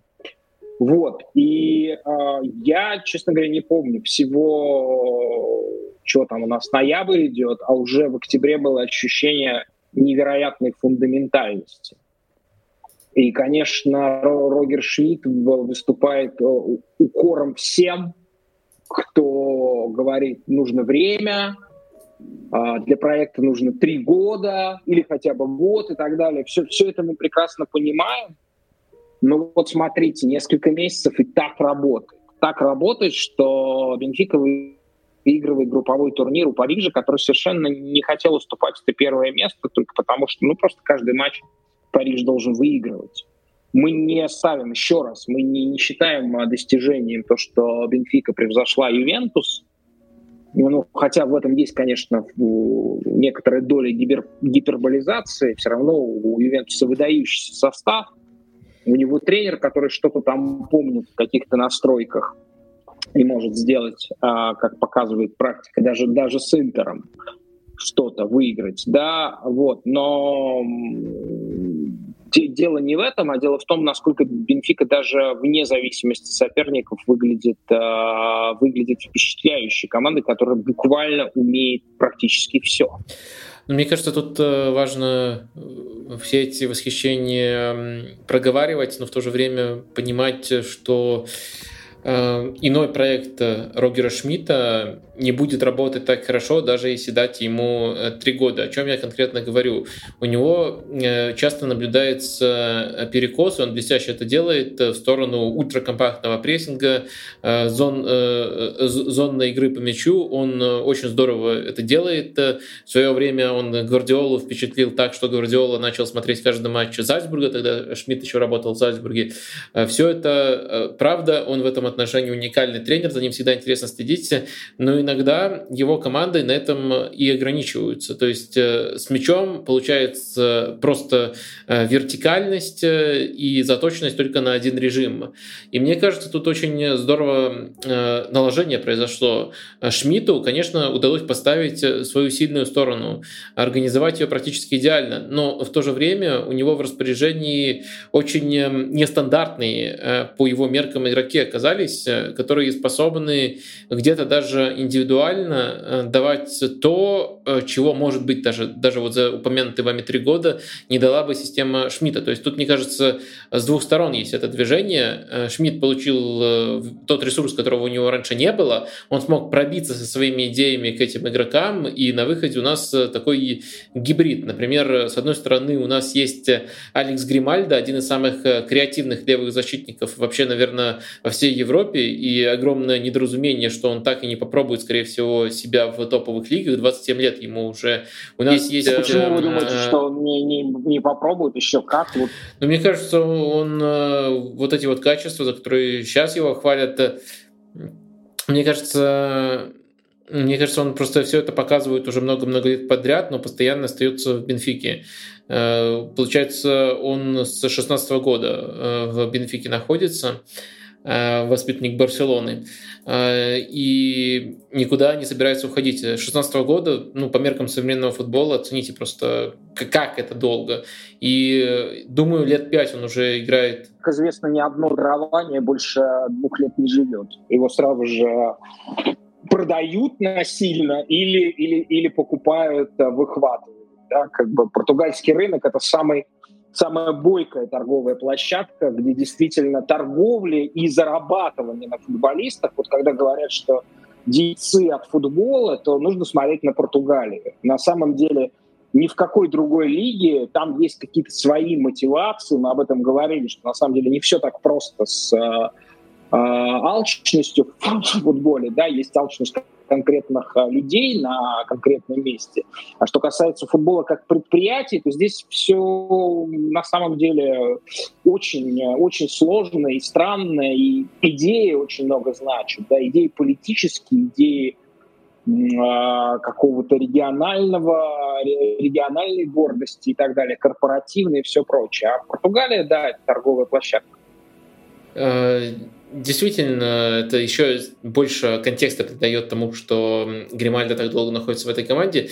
Э, но я говорил об, о его игровых качествах. Э, но это очень тонкий, умный, креативный левый защитник. Э, этого достаточно, чтобы понять, о чем я, к чему я подвожу. Рафа Силва тоже игрок очень тонкий, которым мы многократно восхищаемся. Силва это просто мировая звезда. А просто, ребята, если кто-то запутался в Силвах, да, это тяжело делать, да, Потому что ну, у любого человека, который вдруг в португальский контекст э, помещается, у него есть ощущение, что примерно каждый третий футболист э, в португальской лиге э, носит, носит имя Рафа Силва.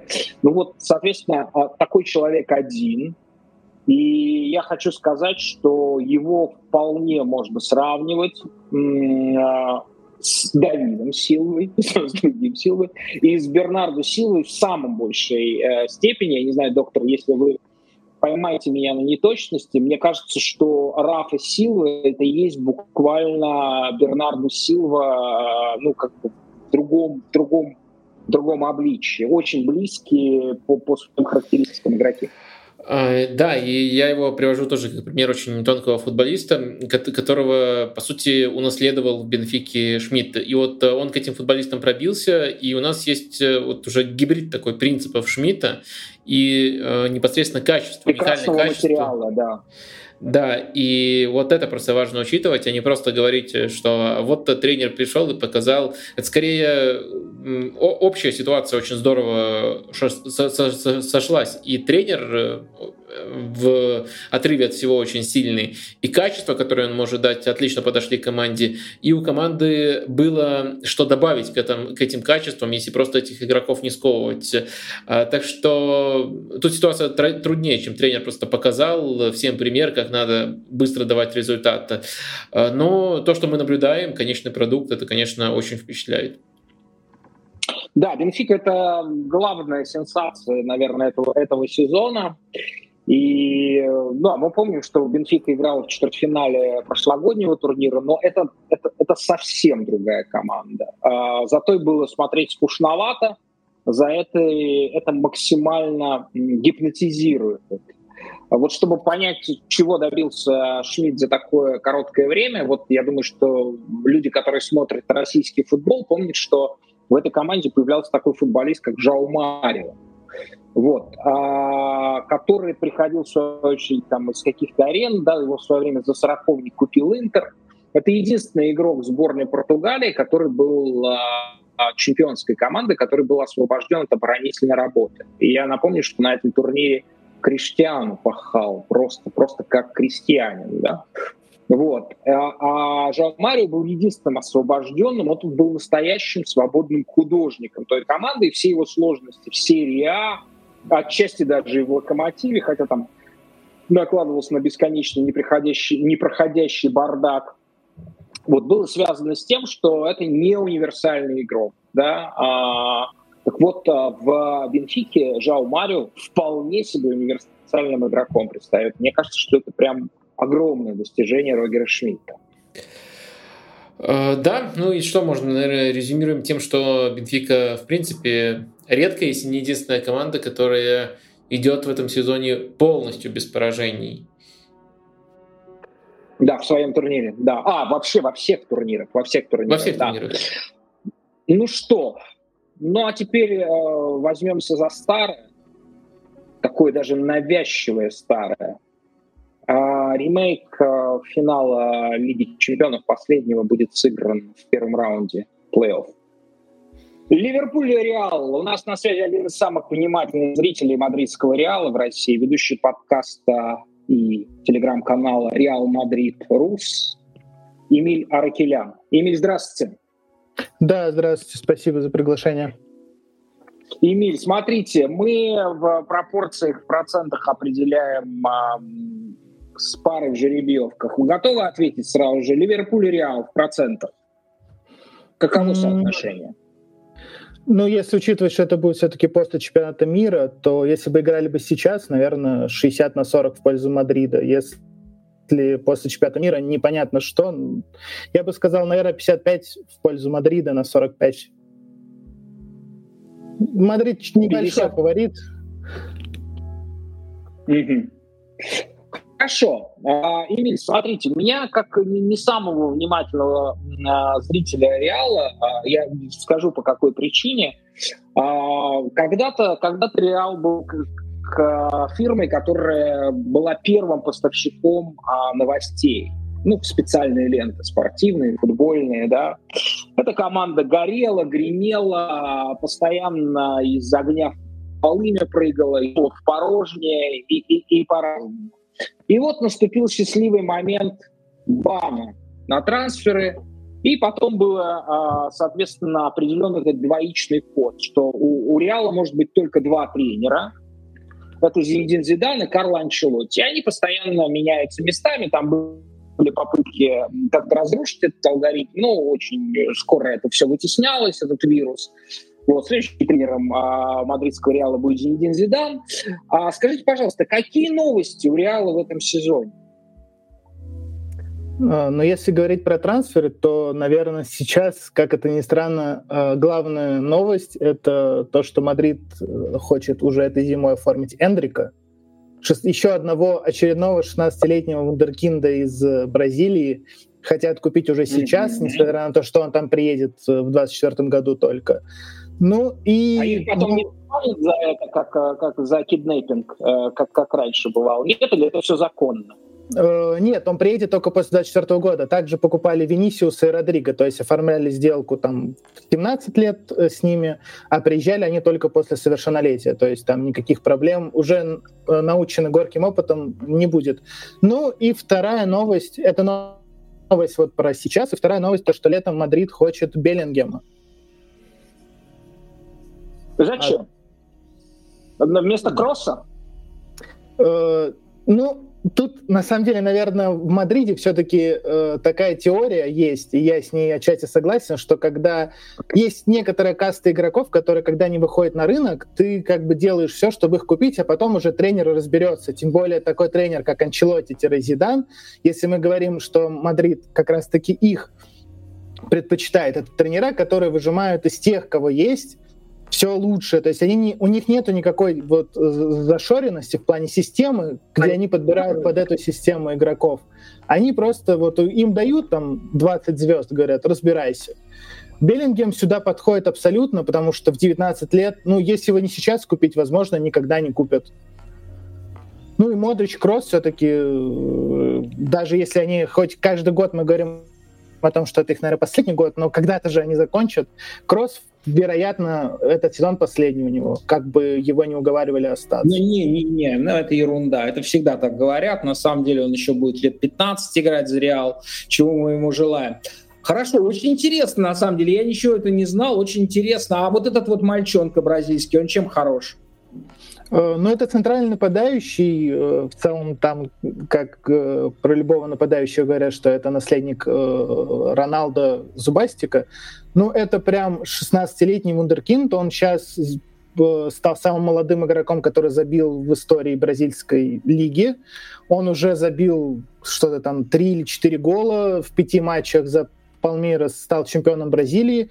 Но это какой-то вообще невероятный э, парень, который в 16 лет, во-первых, он выглядит постарше. То есть если брать Винисиуса Родриго, они-то выглядели прям детьми-детьми.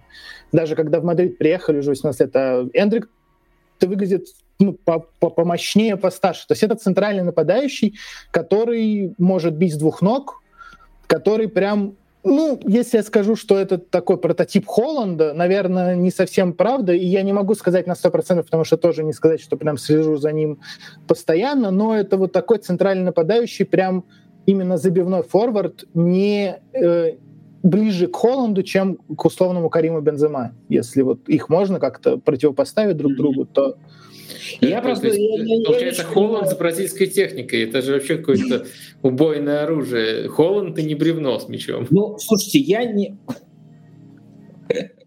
Толсто, доктор, очень толсто. Понятно, хотите в кликбейт играете, да? А да подождите, я... какой, какой кликбейт? Вы считаете Холланда сильным с точки зрения техники игроком? Блин, оф-топ? Да, ну, ну, я серьезно говорю. Ну, конечно, ну, ладно, он, да, он, он, Подка... Он, он а давайте один подкаст э, про технику холда. Хорошо, запишем. давайте, давайте. Это, это очень интересно. Мы с вами дойдем до азов, и можно будет специальный подкаст сделать, где правила футбола можно будет людям разъяснять.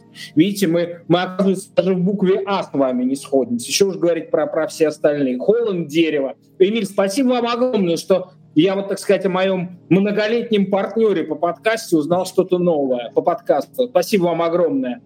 Я, конечно, не понимаю, зачем, зачем, когда он будет играть, потому что, ну, пока есть молодой Карим, обладатель золотого мяча. Поздравляю вас, кстати, Эмиль. Вот, я не понимаю, Карим еще, ну, я, я просто даже не знаю, как можно в каких-то временных категориях мерить. Ну, хорошо, пусть будет. Я хочу тогда доктору задать вопрос. Доктор, а какие, а какие новости, новости игры Реала происходят? Так, там ушел... О, кстати, я вам еще один вопрос из девичьей анкеты задам, Эмиль. Эмиль, скажите, пожалуйста, а как вы оцениваете поступок полузащитника Казимира, победителя и, ну, возможно, лучшего игрока э, финала Лиги Чемпионов с нашей точки зрения, с доктором? Э, как вы оцениваете его поступок? Ну, э, с моей точки зрения, что он тоже был лучшим полевым игроком, то есть сравнивать его с Куртуа mm-hmm. сложно. Mm-hmm. Э, тут двоякое впечатление. Во-первых, мне как бы кажется, что э, Казимира все сделал правильно. Э, и э, не в плане того, что правильный был его поступок э, уйти в Манчестер Юнайтед. Для меня это непонятно, как из Мадрида уходить в Манчестер Юнайтед. Но его поведение было правильное. То есть, на мой взгляд, если бы Мадрид хотел его оставить, они бы его оставили. Просто он, э, ну, опять-таки, мы можем говорить только то, что было в СМИ. Он пришел и сказал, что, ребят, есть такое предложение, я бы хотел сделать следующий шаг, но я делаю все, что лучше для клуба. Смотрите сами. Мадрид, возможно, уже знал об этом, то есть э, есть информация о том, что Перес об этом знал еще в июне, если это так, то тогда вообще к нему никаких вопросов нет. То есть если об этом было известно заранее, тогда никаких вопросов. Если и вроде как он ничего не требовал. То есть это не было ультиматум, что отпустите меня сейчас или я не буду играть. Казимира не кажется игроком, который даже если бы его не отпустили, он бы там устроил там голодовку, что-нибудь там начал э, вести себя неправильно. Поэтому, ну, выбор Манчестер Юнайтед мне кажется странным, но человек в целом сделал для команды все, поэтому его нужно уважать. И если клуб на это был согласен, а как я понимаю, что клуб за вот 70 миллионов был согласен его отпустить, значит, эта сделка хороша для обеих сторон. Доктор, расскажите, пожалуйста, а какие, а какие новости футбольные, соответственно, у Реал Мадрид? Ну вот да, а ушел Казимира, соответственно, как, как это отразилось на команде, на ваш взгляд? Можно ли вообще говорить о каких-то новостях? Э, я думаю, есть э, локальные новости. Понятное дело, что Реал, даже в намного большей степени, чем тоже Ливерпуль, это все та же прошлогодняя команда с теми же сильными э, сторонами, которая, наверное, еще только развивается и становится стабильнее, чем была в прошлом сезоне. Чомини, наверное, одна из самых прямых замен Казимира, которую можно было только вообразить.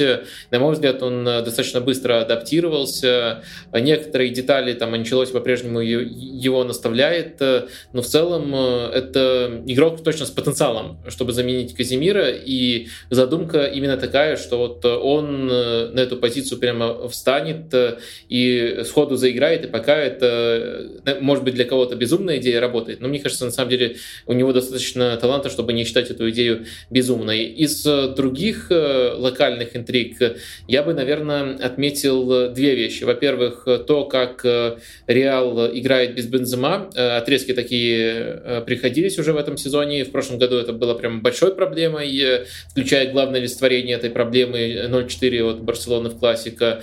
А в этом сезоне это меньшая проблема. На каком-то этапе, вернее, только на стартовом этапе Азар пробовался на этой позиции, потом выяснилось, что Родриго это прям лучшая замена. И Родриго в другой манере, с некоторыми адаптациями со стороны партнеров, но все-таки неплохо эту роль на себя берет вперед, когда в этом есть необходимость.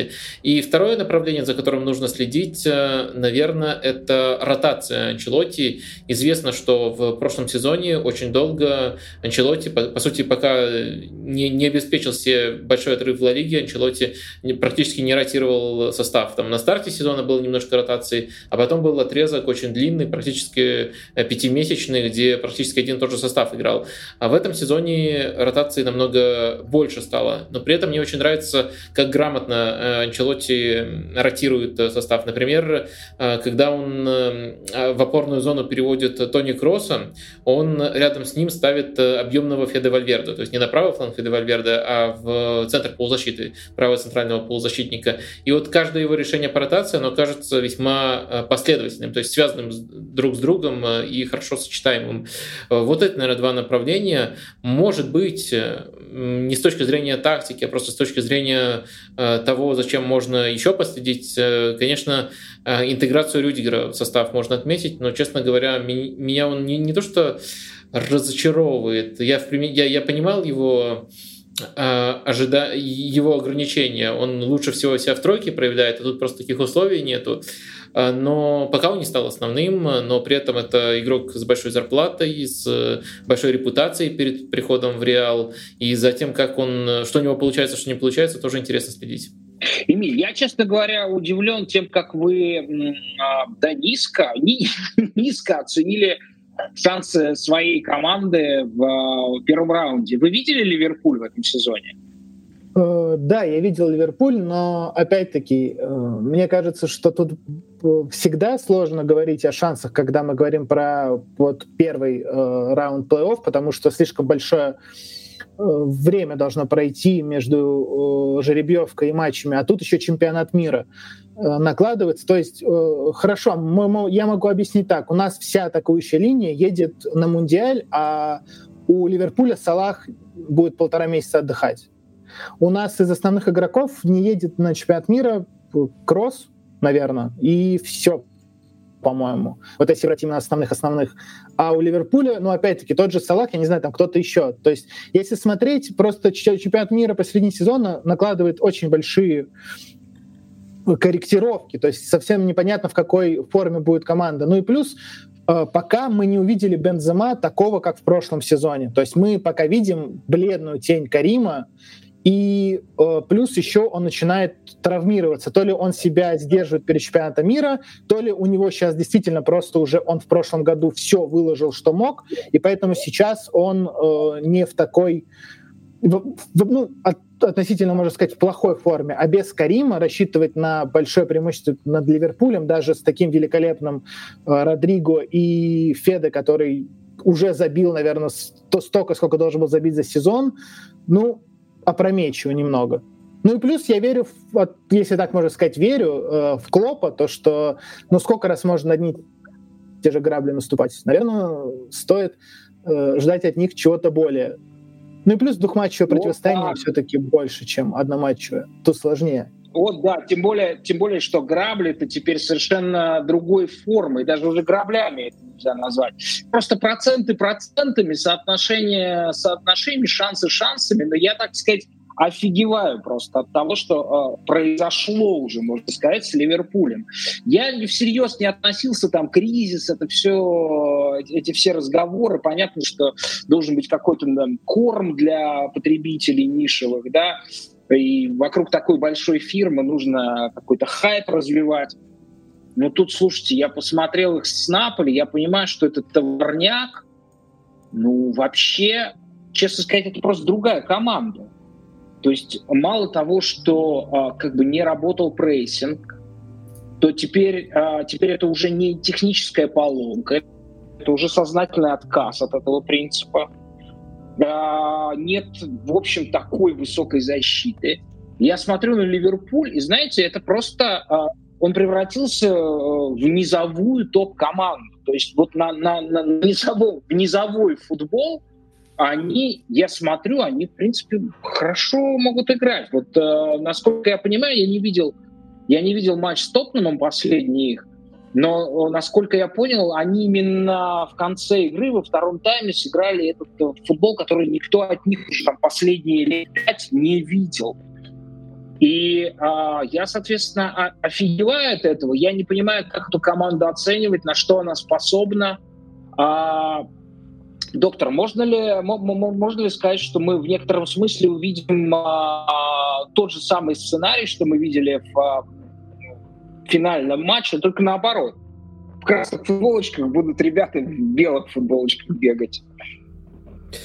Э, я не согласен с вами на 100%, э, что Ливерпуль эм, э, окончательно утратил свою идентичность. Скорее наоборот, это очень радикальный вывод. Я думаю, что практически все, что мы видели в матче с Наполи и местами в матче против Манчестер Сити и в концовке против Тоттенхэма, это объясняется тем, кто сейчас доступен, кто недоступен, в какой форме, насколько уверена команда. Ну, еще в случае Наполи тем, что было в первом матче за какой конкретно недостаток, за высокую линию и как часто Наполи наказывал. Это абсолютно нормальная адаптация. Я не думаю, что э, это какой-то системный поворот у Ливерпуля. Но в любом случае, э, я практически уверен, что Ливерпуль будет э, боеспособным в том отношении, что либо мы наблюдаем другую версию Ливерпуля, либо настоящий Ливерпуль возвращается. И тогда в другой версии Ливерпуля не нужно будет, не будет необходимости. Но я, честно, не вижу каких-то структурных, эм, структурных причин Ливерпулю отказываться от своего стиля, вот э, когда все здоровы, ну, все это, конечно, такое расплывчатое понятие, но когда ключевые элементы системы здоровы. Сейчас практически боевой состав, они перешли на новую схему 4-4-2. А, они играли против, против Хвичи. Я думаю, что Хвичи просто уже получил золотой мяч потому что э, клуб впервые сыграл просто не, не, не просто персонал, а, а даже с подстраховкой еще, да, то есть э, тренд у нас просто уже помечен э, вот этим вот лейблом «слабое звено». Ну, при том, что он не стал ну, э, Вас какой матч против Наполи интересует? Против Наполи, против Наполи не было Хендерсона, не было Матипа, не было Робертсона, и не было Нуниса в старте, Кертис Джонс стартовал. Ну, мало вам этого? Все здоровы? Ну окей, мне кажется, что не все. Я, я, я не видел такого кардинального отказа от принципов. Я за это люблю Ливерпуль, за то, что, за то, что там всегда как бы реет какое-то знамя каких-то идей. А здесь полный отказ. Ну, опять же, может быть, я драматизирую. Вы однозначно драматизируете, э, потому что даже полным отказом, ну вот те, кто не видел этот матч, подумают, что там 70 на 30 владения в пользу Наполи. Нет, там 50 э, на 50, чуть больше в сторону Ливерпуля. А прессинг эпизодически был, ну да, отрезки Ливерпуля, отрезками Ливерпуль оборонялся э, глубже, чем обычно, осторожнее, чем обычно, в том числе из-за содержания первого матча. В общем, какого-то структурного слома я тут точно не вижу. Структурный слом, скорее, это вот второй тайм против Манчестер Сити, но там, наверное, очень соблазнительно было Холланда именно таким образом сдерживать. В первом тайме с этим, кстати, были проблемы, несмотря на то, что он а, в том матче не забил. Э, и там можно было действительно усмотреть то, что, что делает Ливерпуль, я такого не видел вообще никогда. И это прямо аномально, и там чуть не до 20% владения доходило на каких-то отрезках второго тайма. Но м- против Наполи я не думаю, что это настолько критично. Вот Манчестер Сити, но это Манчестер Манчестер Сити это Холланд, э, поэтому там, та, та, та, там и там тоже было очень много травм. В общем, э, окей, мы узнаем постепенно, какая трактовка верная, насколько это кардинальный отказ от принципов. Но суть в том, э, моя главная мысль, что любой Ливерпуль, он будет боеспособен, и тот, который играет против Манчестер Сити, вот не совсем свой футбол, и тот, который играет, тот, который мы видели на протяжении почти что 8 лет э, под руководством э, Клопа. Так что в любом случае это будет боеспособная команда, но не фаворит. Э, если говорить о процентах, то я с Эмилем тут соглашусь. Я бы такие же цифры назвал 45 на 55 в пользу Реала. А я вот назову, а, я вот назову совершенно обратную пропорцию: 55 на 45 в пользу Ливерпуля. А, потому что, ну, мне кажется, что Ливерпуль может быть эффективным, очень эффективным в этой модели. Это в какой-то степени новой модели я как бы а, а, настаиваю, и мне кажется, что Ливерпуль, Ливерпуль поменялся, во всяком случае против, против Реала у него нет, а, нет никаких оснований, чтобы отступать от этого и браться за старое, как команда, которая хочет доминировать весь матч, как это было а, в финале. И мне кажется, Эмиль, что итогом э, э, э, этой встречи Ливерпуля и Реала новой станет то, что вы после матча а, будете произносить ровно те же слова, что произносили болельщики Ливерпуля после финала Лиги Чемпионов последнего. Боже мой, какая халява! Говоря уже о Ливерпуле. Я думаю, что вряд ли, потому что все-таки двухматчевое противостояние. И я не думаю, что Ливерпуль... Если Ливерпуль э, попробует сыграть в стиле Мадрида финала, то они точно mm-hmm. проиграют. Мне кажется, что о. просто Мад... Мадрид настолько... Ну, во-первых, это финал. Во-вторых, Мадрид настолько в финале самоуверен. Причем там э, действительно там уверенность, перерастающая в самоуверенность. И причем она еще немножко и деморализует соперников. соперников. Поэтому Поэтому тут мне я, я, я не знаю, мне кажется, что мы увидим э, просто, наверное, будет кто лучше реализует свои моменты. И все будет э, зависеть от каких-то тонкостей. Я мог бы сказать, что Мадрид фаворит, потому что на данный момент, если бы играли бы завтра, так бы и было.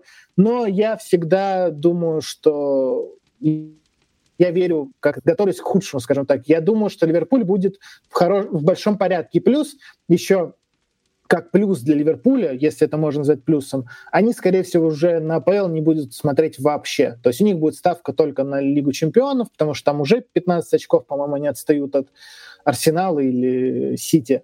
То есть, а Мадрид, скорее всего, к тому моменту еще будет бороться с э, Барселоной, и поэтому это тоже может как-то сказаться с учетом того, что, опять-таки, после чемпионата мира игроки уставшие, и, ну, в общем, посмотрим. Плохой жребий. Я хотел что-то попроще. Да, я понимаю вас, я понимаю. Итак, двое все-таки, ну, все, все, все трое согласны в том, что очень-очень равная пара.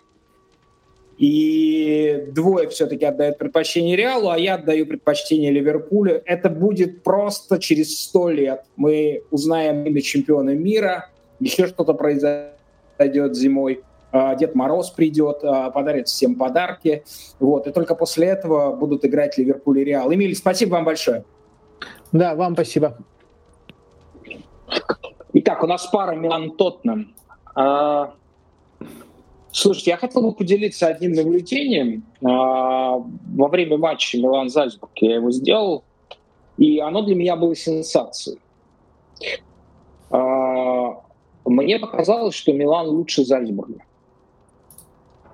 А мне показалось, что Милан, сенсационно то, что Милан лучше Зальцбурга в том, за что мы Зальцбург очень любим и почитаем.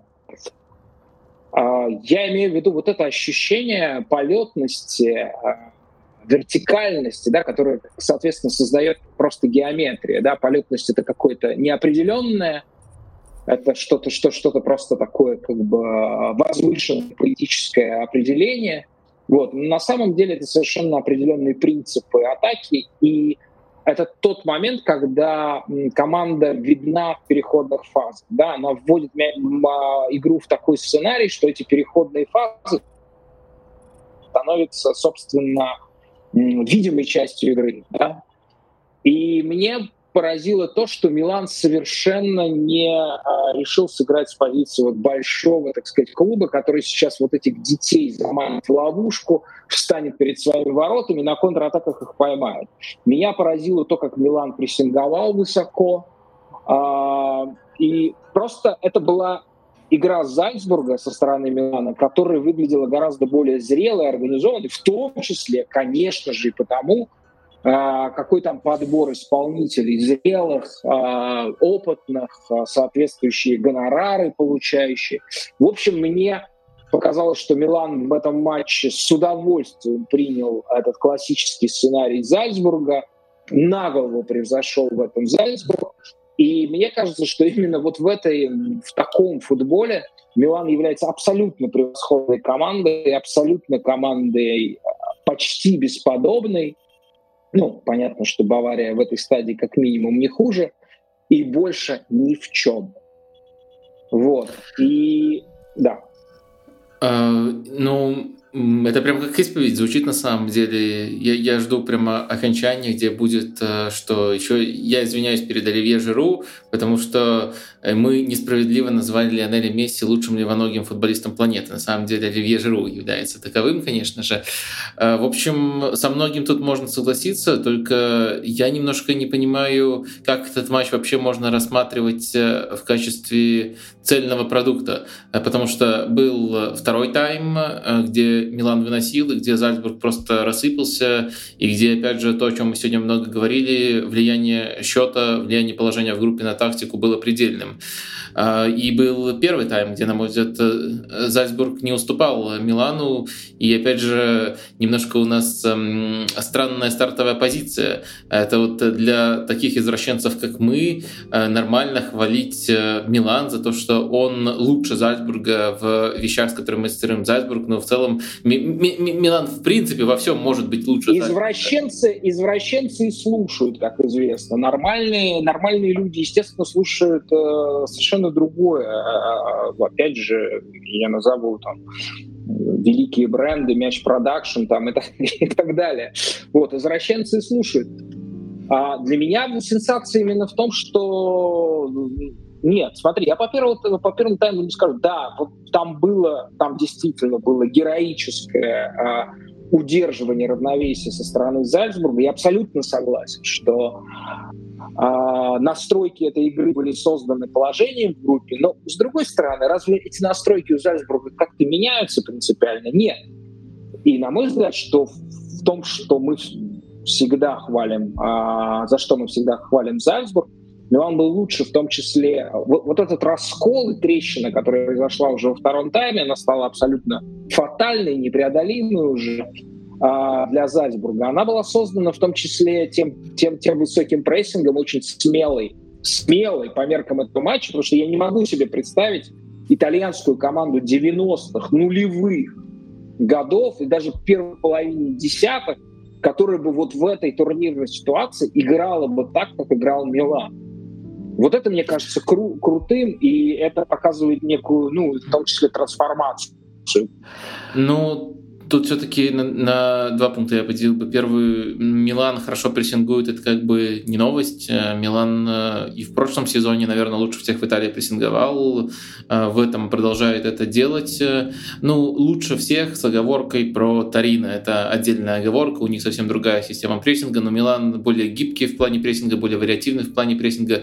Но Тарина, правда, правда хорош, но в другом по типажу прессинге. Давайте, давайте не будем уходить туда. Все-таки э, я, я не согласен с тем, что настройки группы не влияют на установки Зальцбурга. Э, Зальцбург предпочитает играть э, без мяча, ну или соотношением где-то 40-45%. А тут, особенно во втором тайме, их вынуждали владеть намного больше, вынуждали, потому что и счет, и положение в матче к этому обязывало. И Милан этим в, в этом сценарии, конечно, конечно, был хороший, лучше Зальцбурга, но просто это нелюбимый сценарий для, Зальцбурга. Зальцбург любит, вот, э, когда они э, в положении команды, которая может играть на пространстве, оказывается. Э, так что, с одной стороны, я согласен со всеми этими характеристиками, с другой стороны, мне кажется, нужно учитывать контекст Зальцбурга. И еще вот третий ракурс, меня это не удивляет в Милане. Я этот Милан видел много раз, если честно. Может быть, в этом мы тут с вами расходимся, то есть я, я действительно да, э, согласен с такими комплиментами, но это не какой-то вот выход на новый уровень э, и не, не что-то принципиально новое. Это э, Милан, который, ну, наверное, с начала года мы наблюдаем, и который постепенно развивается. Вот, думаю, именно так можно обозначить. Там не весь чемпионский сезон прошлогодний, а вот именно с начала года можно такую стадию выделить. Да, в этом смысле просто интересно, что он столкнулся в некотором смысле со своим, а, столкнулся с зеркалом, да, с отражением. Пусть э, в этом отражении, соответственно, был юноша, а Зальцбург с огромным отрывом, напомним, самая молодая команда этой Лиги Чемпионов, там 23 лет, по-моему, нет, да. Вот, я просто к чему это говорю, что, а, вот смотрите, я хотел вас спросить, а вот если в этой паре, а, да, Милан Тоттенхэм, если, если Милан а, предложит ровно то же самое, да, при, а, который, вот я хотел спросить, как Тоттенхэм а, в позиционном нападении, а, если, если Милан отдаст сознательную инициативу или будет основать, во что это превратится? В такую а, игру под давки или, или все-таки Тоттенхэм попробует сыграть первым номером? А, я, честно говоря, э, соглашаюсь со всеми комплиментами Милану. Вижу на самом деле мало, мало сценариев, в которых э, Милан прямо переигрывает Тоттенхэм. Я думаю, тут наложение стилей может э, совпасть очень здорово в пользу команды Антонио Конте. Например, вот вы говорите про позиционную атаку как сценарий менее удобный для Тоттенхэма. Это абсолютная правда. Но для того, чтобы выключить Тоттенхэм так выключают другие соперники, Милану нужно будет э, сыграть э, в разы более прагматично на флангах. Э, один из приемов Милана — это позиция Ляу, который вообще не отрабатывает. Соперники, которые выключают Тоттенхэм в позиционных атаках, либо, как мы уже вспоминали, используют пятерку, ну, Милан обычно так не играет. Вообще плохо помню, когда последний раз Милан играл именно с пятеркой. Либо они да, а, либо они а, опускают своего крайнего игрока, который играет вот как раз-таки на позиции, на, на позиции Ляо, а, так, чтобы латераль Тоттенхэма допустим, там Перешич или Эмерсон э, или Доерти, кто будет вот на правом фланге в этом матче, не оказывался свободным на дальней штанге. То есть у Тоттенхэма действительно мало приемов позиционной атаки, но этот прием вот э, чуть ли не единственный, чуть ли не главный, он отлажен у, у Тоттенхэма прям очень хорошо. И вот э, я не вижу, как Милан, не, не разбив свои традиционные принципы, будет сдерживать этот прием. Э, это вот сценарий, в котором Милан играет вторым номером. Мне кажется, он Милану неудобен. Следовательно, Милану наверняка придется играть э, самому первым номером. И в этом сценарии Тоттенхэм просто-напросто слишком опасен. И посмотрим, конечно, сколько будет травм у Тоттенхэма и как они будут влиять на умение Конте организовать просто позиционную оборону, потому что были отрезки, вот невнимательные зрители удивятся, но были отрезки да, даже с позиционной позиционной обороны, с припарковкой э, парковкой автобуса были проблемы Тоттенхэма в этом сезоне против не самых сильных соперников. Если будут такие проблемы, тогда шансы Милана возрастают. Э, вот, но я вижу именно шансы Милана в игре первым номером, потому что игра вторым номером, я думаю, просто вот в одной конкретной зоне порвется. Вот, вот это, конечно, очень, очень рискованный тезис. Я, честно говоря, опять же, дело в том, что, наверное... А вот в том-то дело, Милан что... Убедительным, вы видели Милан убедительным в, в, в этой позиции, в позиции, ну, такой, как бы, э, явственной игры первым номером, когда тебе, в общем, отдают мяч. Э, видел Милан убедительно. Но если надо прямо э, самый яркий пример, э, то это, пожалуй, старт этого сезона, когда почти все были здоровы против Аталанты. Завершилось 1-1, но Милан был намного лучше. Милан там на выезде владел... Это небольшой сейчас комплимент, к слову, мы не будем эту тему перпендикулярно, но а, выглядеть лучше Аталанты — это сейчас небольшой комплимент. Выглядеть убедительно в позиционном нападении против нынешней Аталанты, да, это комплимент. Ну, мне понравился второй тайм Милана против Аталанта, а первый был так себе.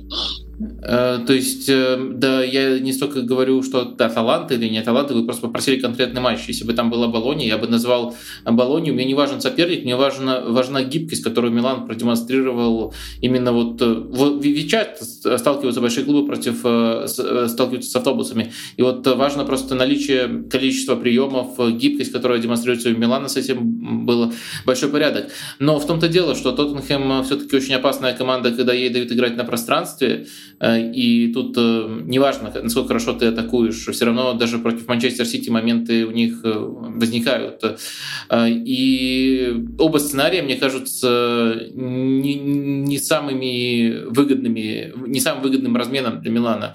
Поэтому вот я не совсем верю в способность Милана сыграть на контратаках и именно сдержать Тоттенхэм. Мне кажется, против Милана у Тоттенхэма, наоборот, будут возникать типичные шансы. И Тео Эрнандес в таких эпизодах э, не очень хорошо действует. Э, Рафа Ляо вообще смотрит футбол в такие эпизоды обычно. А поэтому очень понятно, и в какую зону надо бить. И Конте, когда есть такая зона, ну, он говорит э, спасибо и обычно в эту зону бьет. Конечно, может быть много сценариев, при которых Конте будет тренировать уже, допустим, Ювентус в этот момент, тогда все, конечно, поменяется. Но пока опередили меня. Я как раз сейчас хотел а, выставляю свои баллы, а, одно если а, внести. Соответственно, да. Но сколько вы даете, сколько вы даете с тренером Антонио Конте э, Милану? А, Я имею в виду, если, если Конте, Кон, Конте не, не с Миланом, а противник э, Милана. Эм, резюмирую. Э, текущее состояние, даже небольшое преимущество в пользу Милана. Как команды в своих чемпионатах выглядят, э, как провели старт сезона, но наложение стилей переворачивает ситуацию в пользу Тоттенхэма, и на выходе у меня выходит 55 на 45 в пользу Тоттенхэма. Интересно. А вы так рассуждали, что убедили меня, что все-таки это ровно то, что я мыслил, но Ваше рассуждение меня убеждает, что у Милана меньше шансов 40 на 60. Мне не нравится сейчас Тоттенхэм а, в его нынешнем состоянии. А, и я не буду скрывать, что мне не нравится традиционно это, это впечатление умножается на поведение э, э, Конте в кризисные моменты. Не нужно его описывать, это всем уже давно известно. Это это крайне все выглядит отталкивающе. Вот, но все равно, все равно из, э, ну, как бы из Конте именно эта команда остается боеспособной. Я бы поставил бы с тренером Конте 60% на Тотнам э, против Милана, потому что вы меня убедили, что ну, тяжеловато будет Милану, а, а Милан убедительный в позиционном нападении против Тоттенхэма тоже себе не могу представить. Прям, прям совсем убедительно. Это, во всяком случае, тоже для меня будет какая-то новая грань. Вот. А с тренером другим, если все перевернется по ходу, как в жизни а, Антонио Конте тысячу раз случалось уже, а, ну, естественно, я вижу шансы Милана выше. А, потому что, что бы там ни происходило, что бы он ни устраивал, какую бы так сказать, он беспредел не устраивал по отношению к работодателям, все равно, все равно там остается поразительным образом порядок, и э, даже, даже при каких-то кризисных явлениях этот, этот базис, этот, этот фундамент, он все равно стоит высоко, это терра пьяно, как говорят итальянцы, нулевой этаж, да, этот первый этаж начинается высоко. Поэтому 60 на 40 в пользу Тоттенема в паре э, с Миланом. Это моя, моя оценка после, после, уже после ваших, ваших оценок. Следующая пара, в которой ну, все выглядит достаточно просто на первый взгляд. Это Айнтракт Наполи. А, Наполе, напомним, а, это сейчас самая горячая, самая мощная команда итальянской серии с большим отрывом, с большим отрывом, очень разнообразные, очень разных сценариях они могут, могут играть. Пусть матч с Ливерпулем вас не вводит в заблуждение. Во-первых, а, ну, наверное, Ливерпуль совершенно точно не наиграл на 2-0. Во-вторых, там было несколько экспериментальных решений с Палетти, которые бы он не принял бы, если бы этот матч не имел характер товарищеского. Наполе в любом случае выигрывал. Они хотели выиграть, конечно, на Энфилде, не получилось. Вот. А я вижу эту пару 70 на 30 в пользу Айнтрахта. Зарубитесь за Айнтрахт. Скажите, что у него больше 30% в этой паре. 70 на 30 в пользу Наполи, вы, наверное, хотели сказать. Да, да, да. А, я сказал, ай, нет, конечно же. Да, я, я немножко немножко обалдел. А, но а, аргумент такой, я не знаю, какому, как, каким цифрам я приду, но э, если зарубаться за Айнтрахт, то э, можно сказать, что Наполи, при том, что на фоне тех соперников, с которыми они играют, э, Наполи выглядит просто феноменально, но в серии А нет таких быстрых, динамичных команд, как Айнтрахт.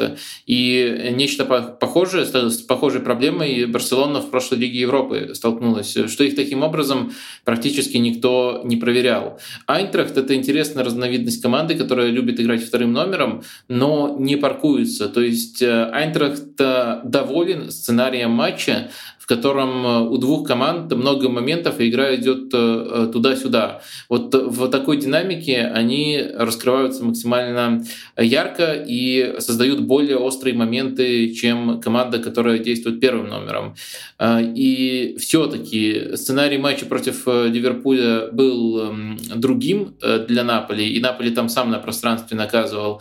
В матчах серии А не, нет просто-напросто таких оппонентов, такого типажа. Э, по-другому устроена динамика матчей и меньше. Что такой динамичной команды, как Айнтрах, ну, понятно, со всеми оттенками. Мне кажется, что, да, Айнтрах не использует персоналку в таком тотальном ключе, как, э, как Тарина, но Тарина — это динамичная команда, конечно же. Я думаю, все-таки не настолько динамичная. Если вот брать простой показатель, Э, как такой простой показатель, как количество переходов э, мяча от одной команды к другой. Э, в матчах Франкфурта он значительно выше, чем в матчах э, Тарина. И в серии А просто, думаю, ни у кого нету, это не совсем открытые данные, но пока на уровне ощущений я говорю, могу ошибаться, думаю, ни у кого нету таких показателей, как у Франкфурта, и для Бундеслиги это, в принципе, более нормально, а Франкфурт еще даже на фоне Бундеслиги в этом отношении э, выделяется. Поэтому нет, э, Тарина все-таки я к такой категории команд э, не отнесу. Э, и э, на самом деле матч Наполи против э, Тарина, он был досрочно завершенным. Там Наполи забил быстрые голы, и дальше уже тактика и наложение стиля не очень влияло. Если Наполи забьет два быстрых гола против Франкфурта, то, ну да, наверное, тоже проблем никаких не возникнет. Так вот, я пока не подвожу к тому, что сейчас все перевернем с ног на голову, я Энтракс фаворит. Я говорю о том, что если Э, Франкфурту удастся навязать именно такой динамичный сценарий матча, то у Наполи могут возникнуть проблемы. Но в целом мастерство, уровень Наполи, все это, конечно, намного более значимый аргумент. Еще не факт, что удастся Франкфурту навязать такой сценарий э, в отношении Наполи. Поэтому давайте, вот э, не зря же я все эти слова говорил про Франкфурт, давайте у меня тогда будет 65 э, на 35 тоже в пользу Наполи. Нет, столько слов ради, столько аргументов, не слов, а, а аргументов ради 5%. Ну окей, хорошо. А, не очень я верю в это, потому что Наполе очень хорош сейчас. Опять же, будет, давайте не будем забывать, что будет фактор чемпионата мира, который, как скажется, не, не, самые, не самые большие потери на время, не, не, самый, не самый тотальный призыв будет у Наполи на чемпионат мира, но, тем не менее, будут там игроки. Боруссия Дортмунд, Челси, э, ну, да, ну вот я, я, я, я, я не знаю, что по поводу этой пары сказать. А, всем известно, что Боруссия Дортмунд лучшая в мире команда, лучшая в мире офишали команда по сдерживанию Манчестер Сити. Это не всегда сказывается на итоговом результате, но сценарий самый сложный. Да? Вот они последние годы встречаются, и вот даже в этом групповом турнире, даже в матчах, в которых уже ничего не значит, Дортмунд все равно просто э, показывает этот мастер-класс по сдерживанию Манчестер Сити. Э, этот сценарий, очевидно, не повторится в матче с Челси. Почему? Э, я не знаю, но, но, Чел, Чел, но, но а, а разве сможет Челси играть в таком сценарии? Или захочет даже, главное, захочет ли он играть? Мне кажется, что будет достаточно осторожная игра. Нет? А, мне кажется, что Челси как раз-таки команда, которая хочет э, двигаться э, с Грэмом Поттером, да и, в принципе, наверное, с любым тренером, который будет э, после него, в сторону именно Манчестер Сити. И Челси, наверное, даже и по составу тоже, тоже скорее ближе к такому ну, сравниться вряд ли, но просто э, к такому футболу ближе. Э, и для Челси э, и опасения, которые как раз таки делают Боруссию чуть ли не фаворитом этой пары, заключается в том, что имея вот такую же склонность, Челси намного менее зрелая команда в таком футболе, и держать их будет еще проще. Так что я вижу чуть ли не как основной сценарий, сценарий, в котором Челси владеет мячом, и вот нам будет очень интересно узнать, как хорошо они в этом сценарии себя будут показывать, э, насколько они разовьются в ближайшие месяцы. И вот если бы такой сценарий э, ре реализовывался на этой неделе, я бы вообще считал Боруссию фаворитом и, может быть, там даже дерзко поставил бы там плюс 60% именно на Боруссию. Челси может, э, может э, поменяться, может сильно прибавить э, за это время, но в целом я именно с оговоркой, что Боруссия будет на, на сдерживании на контратаках играть, и что Боруссия при Терзиче умеет это делать, при том, что в целом там, по уровню игры в этом сезоне Боруссия очень-очень слаба, и мне кажется, Терзич плохо реализует потенциал, который есть у Боруссии, и даже место в Бундеслиге там четвертое, по-моему, у них промежуточное, им сейчас льстит, они на самом деле играют хуже, чем это место. И с э, командами, где надо не сдерживать, а свою игру строить, все очень печально. А вот э, настолько я плохо оцениваю. Но в конкретном сценарии, который кажется мне чуть ли не самым вероятным, Боруссия может превзойти Челси. И, ну, давайте еще вот отведем какой-то процент на то, что Челси э, должен прибавлять, поскольку это команда, которая недавно поменяла тренера, у которой будет э, э, возможность что-то наработать во время чемпионата мира. В общем, все равно Боруссия у меня будет фаворитом, просто не таким явным. 55 я бы дал на Боруссию, именно учитывая, что Челси не зрелая команда, но стильная. Вот так бы я сформировал сформулировал? Ни, нифига себе. Нифига себе. Э, ну, я, конечно, совсем другие цифры. Я 65% за Челси давал, да. Не знаю, мне кажется, что все-таки Uh, все-таки все, все, все-таки не настолько. Это, это, это будет плей-офф. Здесь не будет вот этой вот такой академичности группового турнира, с которой, собственно, Сити проводят эту стадию довольно академично, всегда 10 из 10, и там стопроцентные почти показатели по очкам, сумасшедшая разница. И все равно все равно академично играет Сити, естественным образом, я говорю это без всякого осуждения, а, понятный, понятный ритм, понятный подход к этим матчам. Вот. Мне кажется, что у Челси будет гораздо больше стоять, и там будет эм, острота ощущений другая, да, и обостренность чувств, и, соответственно, того огромного резерва и человеческого потенциала, который есть у этого состава. Вот, поэтому нет, я, конечно, ну, я, я, я, я оставлю 65%. А Дортмунд, мне кажется, неубедительным, кроме, опять же, этого сценария. А, да, видите, э, очень многое у нас упирается в том, как будут складываться матчи. И вот, по сути, из-за того, что мы видим разные сценарии как вероятными, вероятные, я, например, вот э, вижу больше, может быть, даже просто э, имея какую-то информацию о Поттере, не факт, что всегда будет себя так вести, но и вот имея какую-то информацию о Поттере, наблюдая за ним, думаю, что для него принципиально это, и что вряд ли он будет отходить от игры первым номером. Но я согласен, что все резко меняется, если вдруг это идет, если еще что-то интересное придумает для, в качестве альтернативного плана, тут вот очень многое... Э, в общем, я и вас понимаю, и свою оценку все-таки менять не буду. Э, очень многое сводится к тому, как себя поведет Поттер. Да, как поведет себя Поттер. Первый раз мы с вами радикально разошлись в оценке ну, вот следующая пара, я, я сомневаюсь, что мы разойдемся. А, эта пара кажется одной из самых риторических. И я высоко оцениваю, эта пара Интер-Порту, а, я высоко оцениваю этот Порту в том смысле, мне, мне по-прежнему не, не, не, не очень интересно за ним наблюдать. А, но я высоко оцениваю Порту и работу Серджио Консейсао, который отчасти перестроил команду, которая вот два года назад показывала этот невероятный датский футбол, бетонированный, подражающий Атлетика, но без э, блеска, блеска вот этого э, бункера да, как, как, как ни странно, бункер может блестеть, да, если, если это атлетика. Вот. команда немножко по-другому играет, там выше оборона, там больше атакующих акцентов появилось регенерация, опять, это просто выше всяких похвал, да, они продают опять э, своих игроков э, сильнейших, Витиню в Париж, э, как, кого-то еще, Шанталь Бимба перешел, центральный защитник Марсель, трех-четырех основных игроков отдают, и как ни в чем не бывало, и как будто еще даже лучше играют, свежая кровь, отлично, о, бодро. Вот. Но тем не менее, мне кажется, что шансы Порту против Интера невелики, я их оцениваю всего в 30%.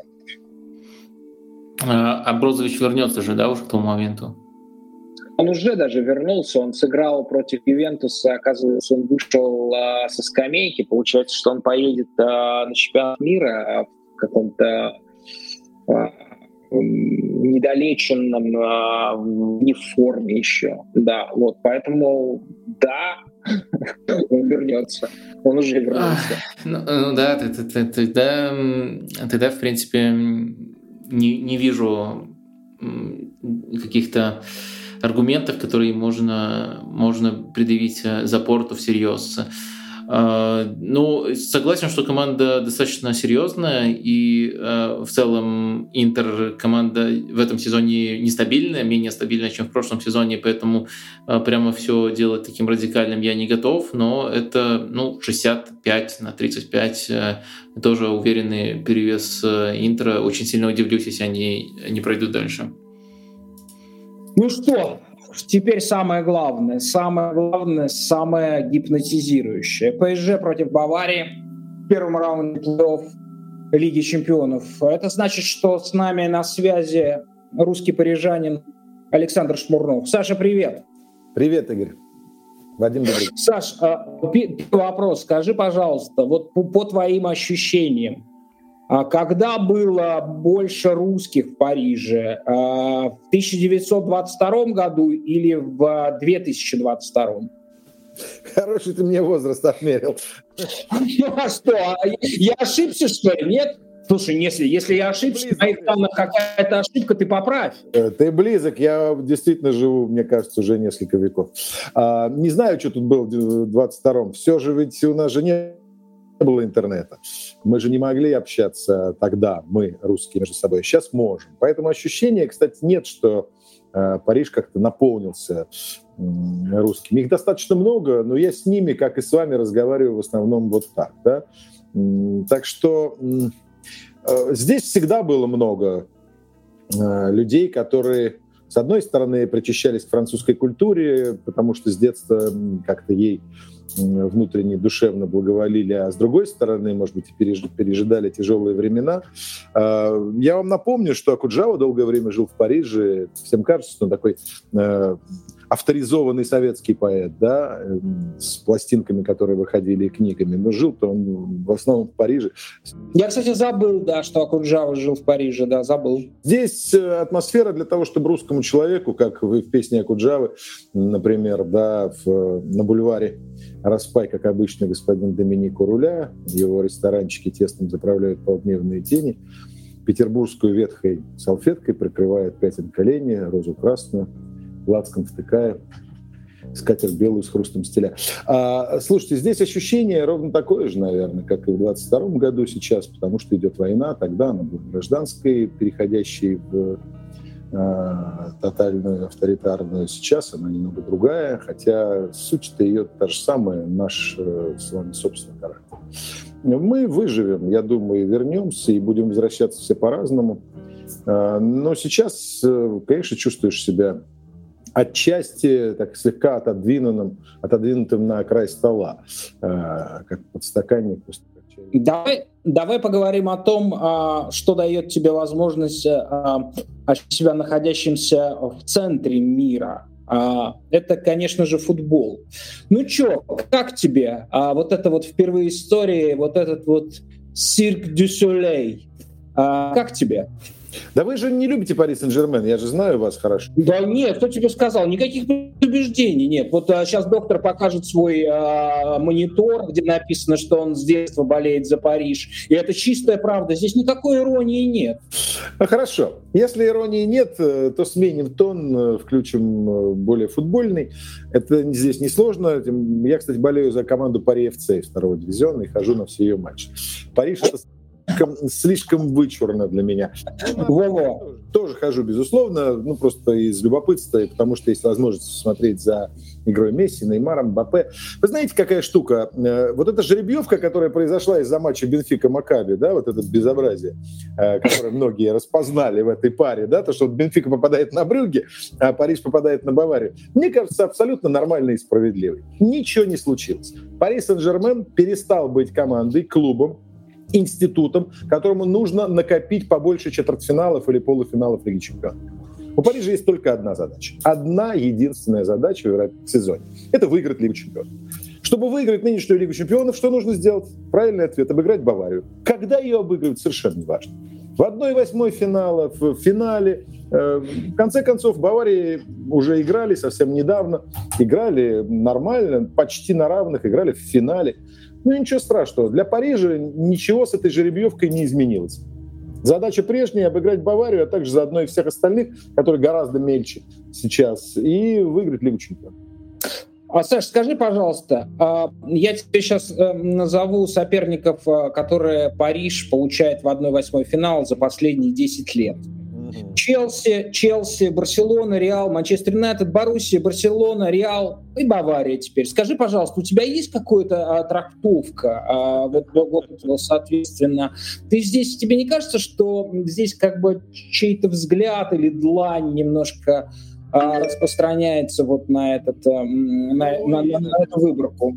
Это называется Хэллоуин. Постоянный, непрекращающийся Хэллоуин. Слушайте, Париж только так и надо. Э, нужны Парижу деньги, нужны Парижу внимание, интерес. Какие брюги? Брюги здесь э, никто не ждет. Здесь нужны только такие соперники. В конце концов, не все эти соперники обыграли Пари Сен-Жермен, за, за, заметьте, да? Какие бы там ни попадались, ну, проходил, не проходил, сейчас даже лучше. В том состоянии, в котором находится сейчас Пари Сен-Жермен, он вполне может играть с Баварией. Другое дело, что предсказывать э, развитие матча который пройдет через три месяца, да еще и э, после чемпионата мира, ну, совершенно невозможно. Кто в каком будет, э, в какой будет форме. Можно попытаться порассуждать, где, в каких линиях Пари Сен-Жермен э, Баварии ровнее, не ровнее, а где он может быть даже сильнее. Но не знаю, если вам это интересно.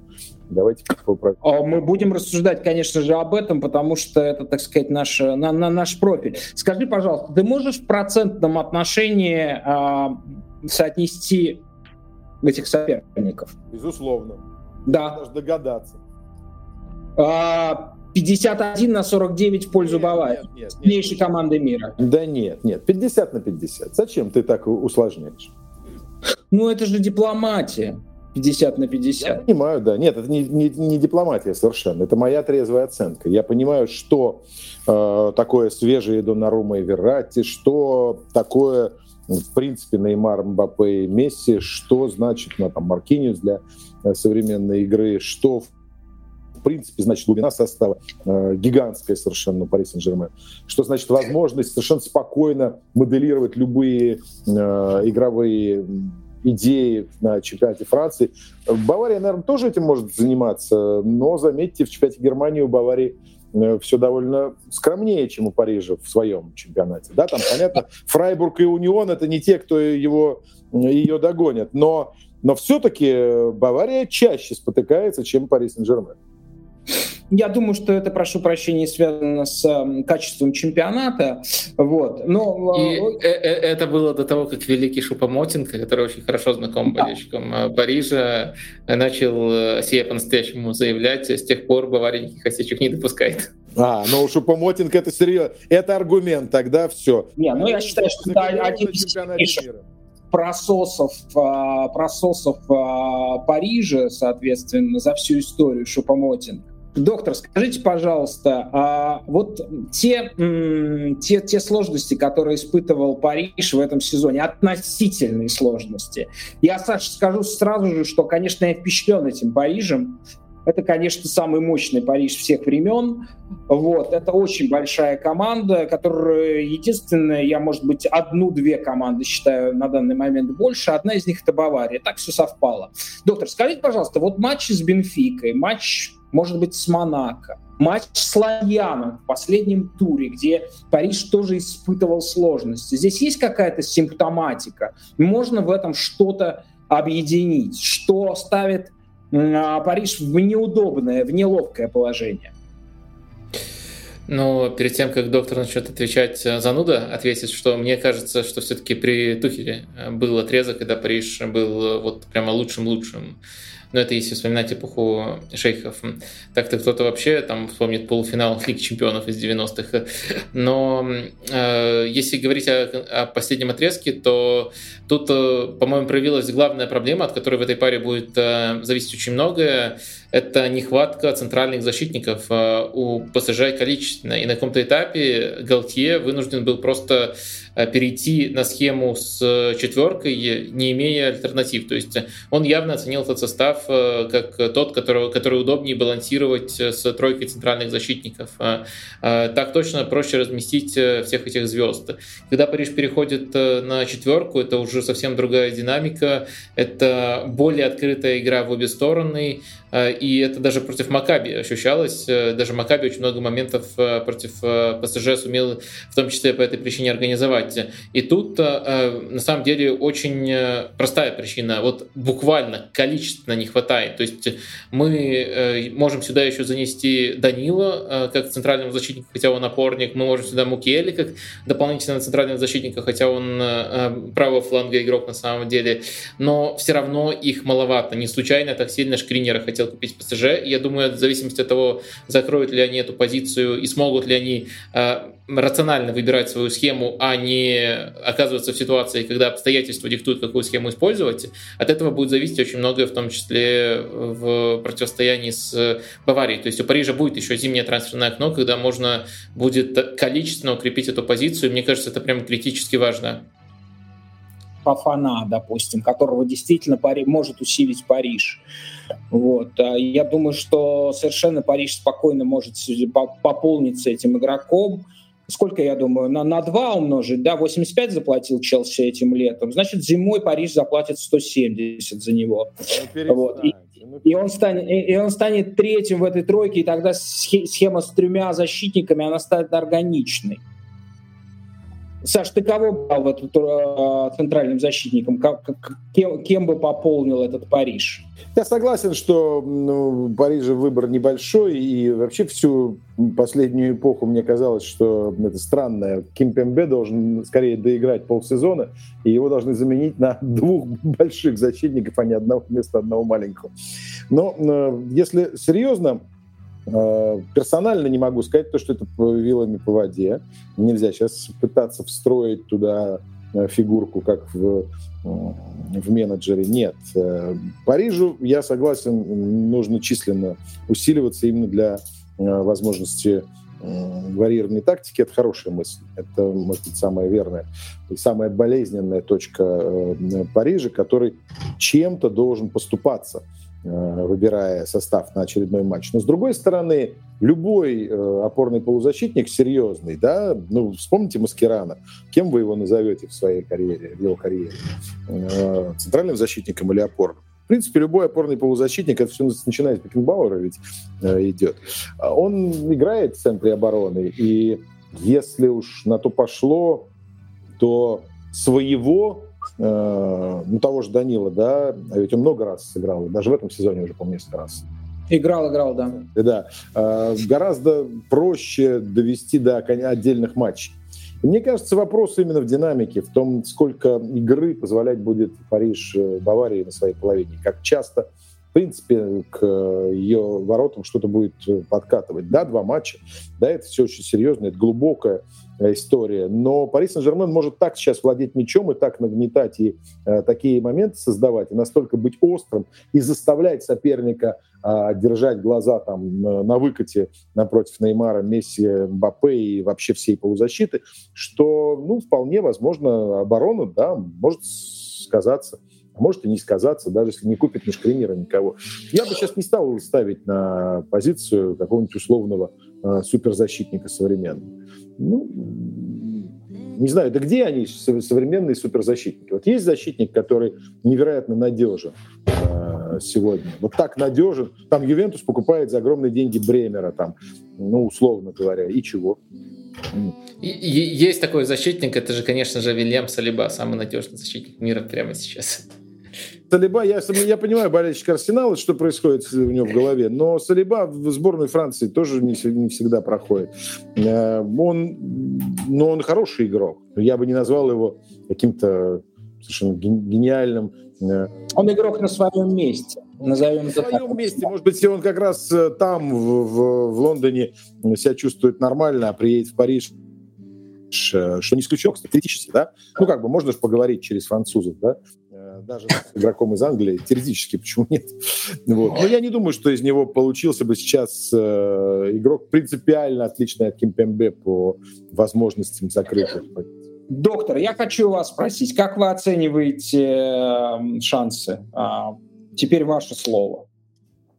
А, ну, я оцениваю пока, пока вот у нас есть эти, эти переменные, я оцениваю шансы как 55 на 45 в пользу Баварии, потому что вот такая проблема над Парижем висит.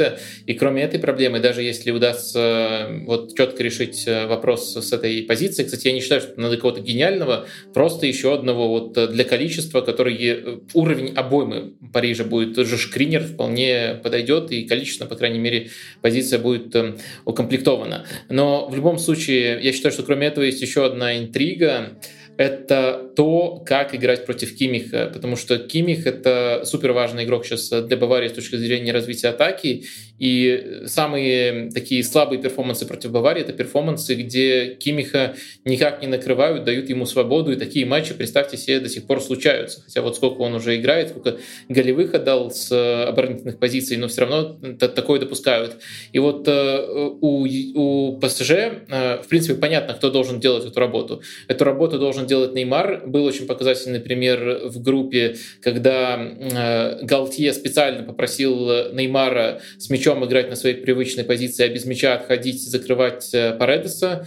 Э, понятное дело, Паредес не тот уровень, но это та же роль, та, та же, которую выполняет Кими в Баварии. И вот Неймар, наверное, снова будет награжден этой работой, и как он ее сделает, это тоже очень важно будет для этого противостояния. Посмотрим, сможет ли он себя мотивировать после чемпионата мира, будет ли он вообще здоров.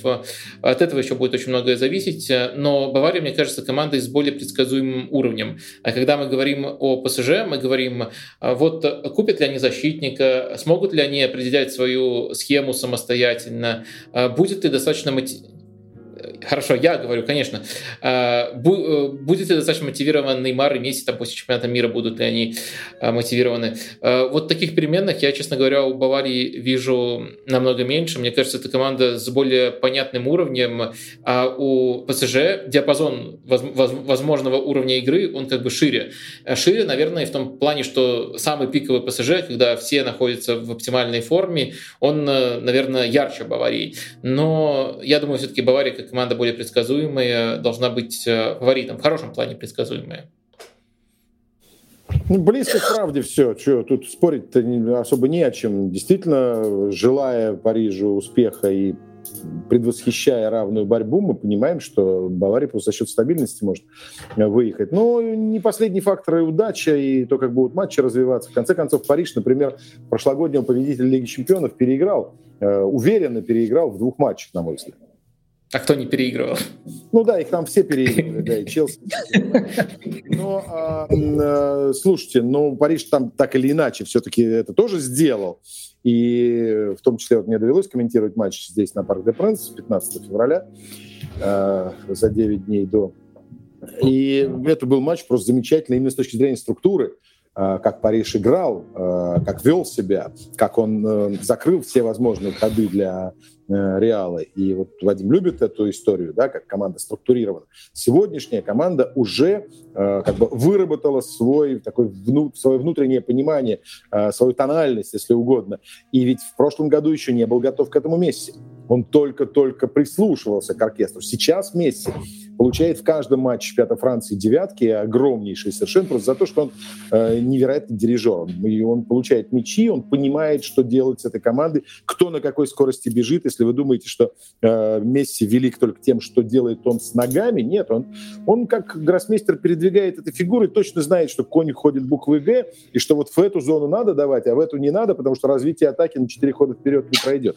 И в этом смысле... Давайте скажу, может быть, кто-то что-то пропустил для наших слушателей, но а, Лео Месси э, вернулся, он по-прежнему является лучшим футболистом планеты Земля, теперь уже играя а, в парижской команде. Угу. Именно.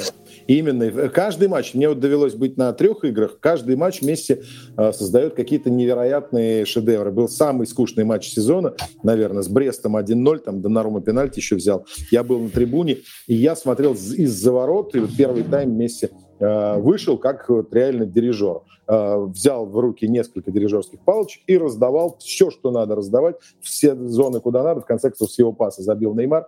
И этот счет оказался победным, потому что они в экономичном режиме играли. Сегодняшний Месси тоже непонятно, как им будет в феврале, но то, что он может сейчас, это, это вообще фантастика. Ну что ж, теперь скажу я. Я считаю Баварию сильнейшей командой мира на данный момент. Мне кажется, что к февралю она таковой останется. Поэтому я отдаю 60% в этом матче. И я скажу, что победитель этой пары выиграет Лигу чемпионов. Я вижу, э, вижу расклад, при котором э, Париж может э, обойти Баварию. И мой прогноз таков, что тот, кто выиграет в этом матче, выиграет Лигу чемпионов.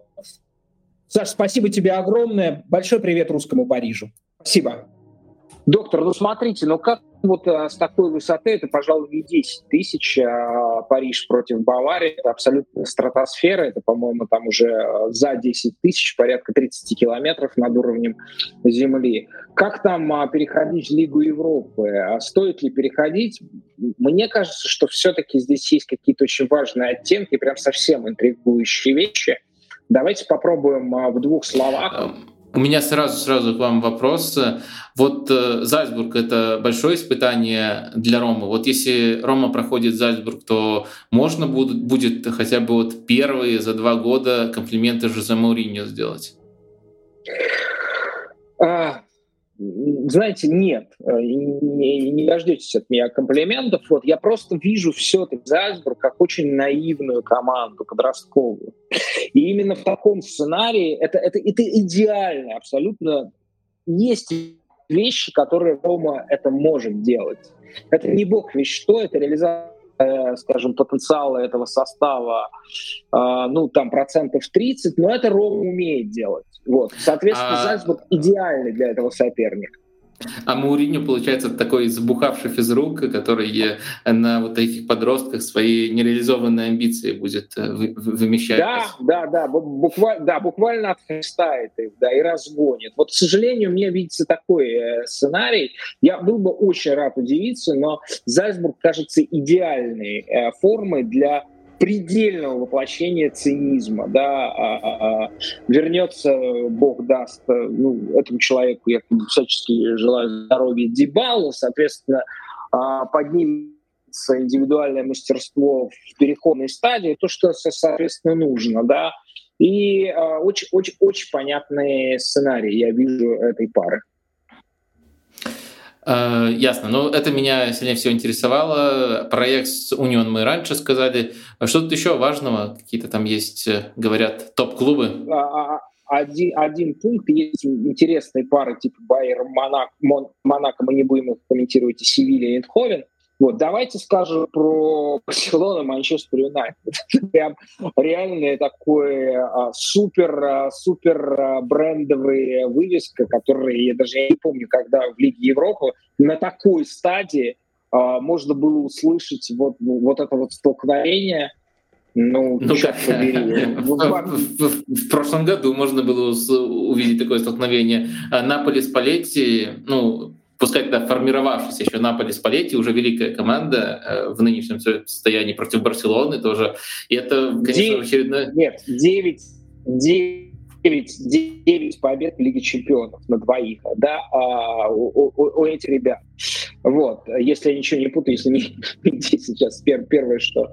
А, вот, соответственно, да, а что скажете, мне это дико интересно, это, конечно, а, нужно смотреть не потому, что сколько они чашек выигрывали, а потому что а, эти два супербренда находятся примерно в одной сейчас а, фазе строительства, да, такой неоформленный. Мне кажется, что, позволю себе заметить, мне кажется, что у Тага получается лучше, чем у Хави за более короткий период. Меня, во всяком случае, впечатляет э, пока Юнайтед, э, вот на данный момент записи а, больше, чем, чем Барселона. А, не согласитесь со мной. А, ну, первая мысль это, конечно, как же Хави офигительно везет с жеребьевками. То есть я уже вспомнил, как он вытащил Наполи в прошлый раз, ну, прям на первой возможной стадии. А сейчас группа смерти была в Лиге чемпионов. И Манчестер Юнайтед на первой возможной стадии в Лиге Европы. Это, честно говоря, жесть какая-то. Хотя не оправдывает его. Даже в таких условиях мог себя лучше проявить. Но, э, честно говоря, ни у кого другого что-то подобного вспомнить в последние годы не получается.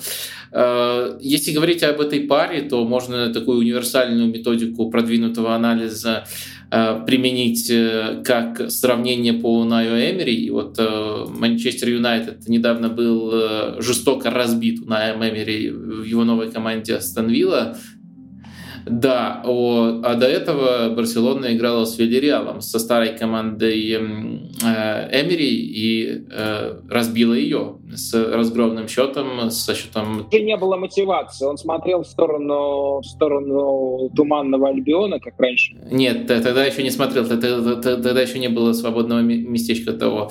Э, но в любом случае, если серьезно говорить, э, не, не, не знаю, честно говоря, как эту пару прямо сейчас оценивать.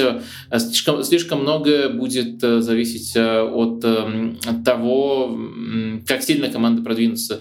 Безусловно, вы правы в том, что это две команды формирующиеся, которые пытаются играть в трудный футбол. Мои ощущения наоборот, конечно же, что у Хави намного больше уже построено. Это он работает дольше, чем построено у Тенхага. Если бы вот сейчас встречались, то Барселона для меня была бы вполне очевидным фаворитом. Э, непонятно, какой будет судьба Криштиану Роналду в зимнее окно.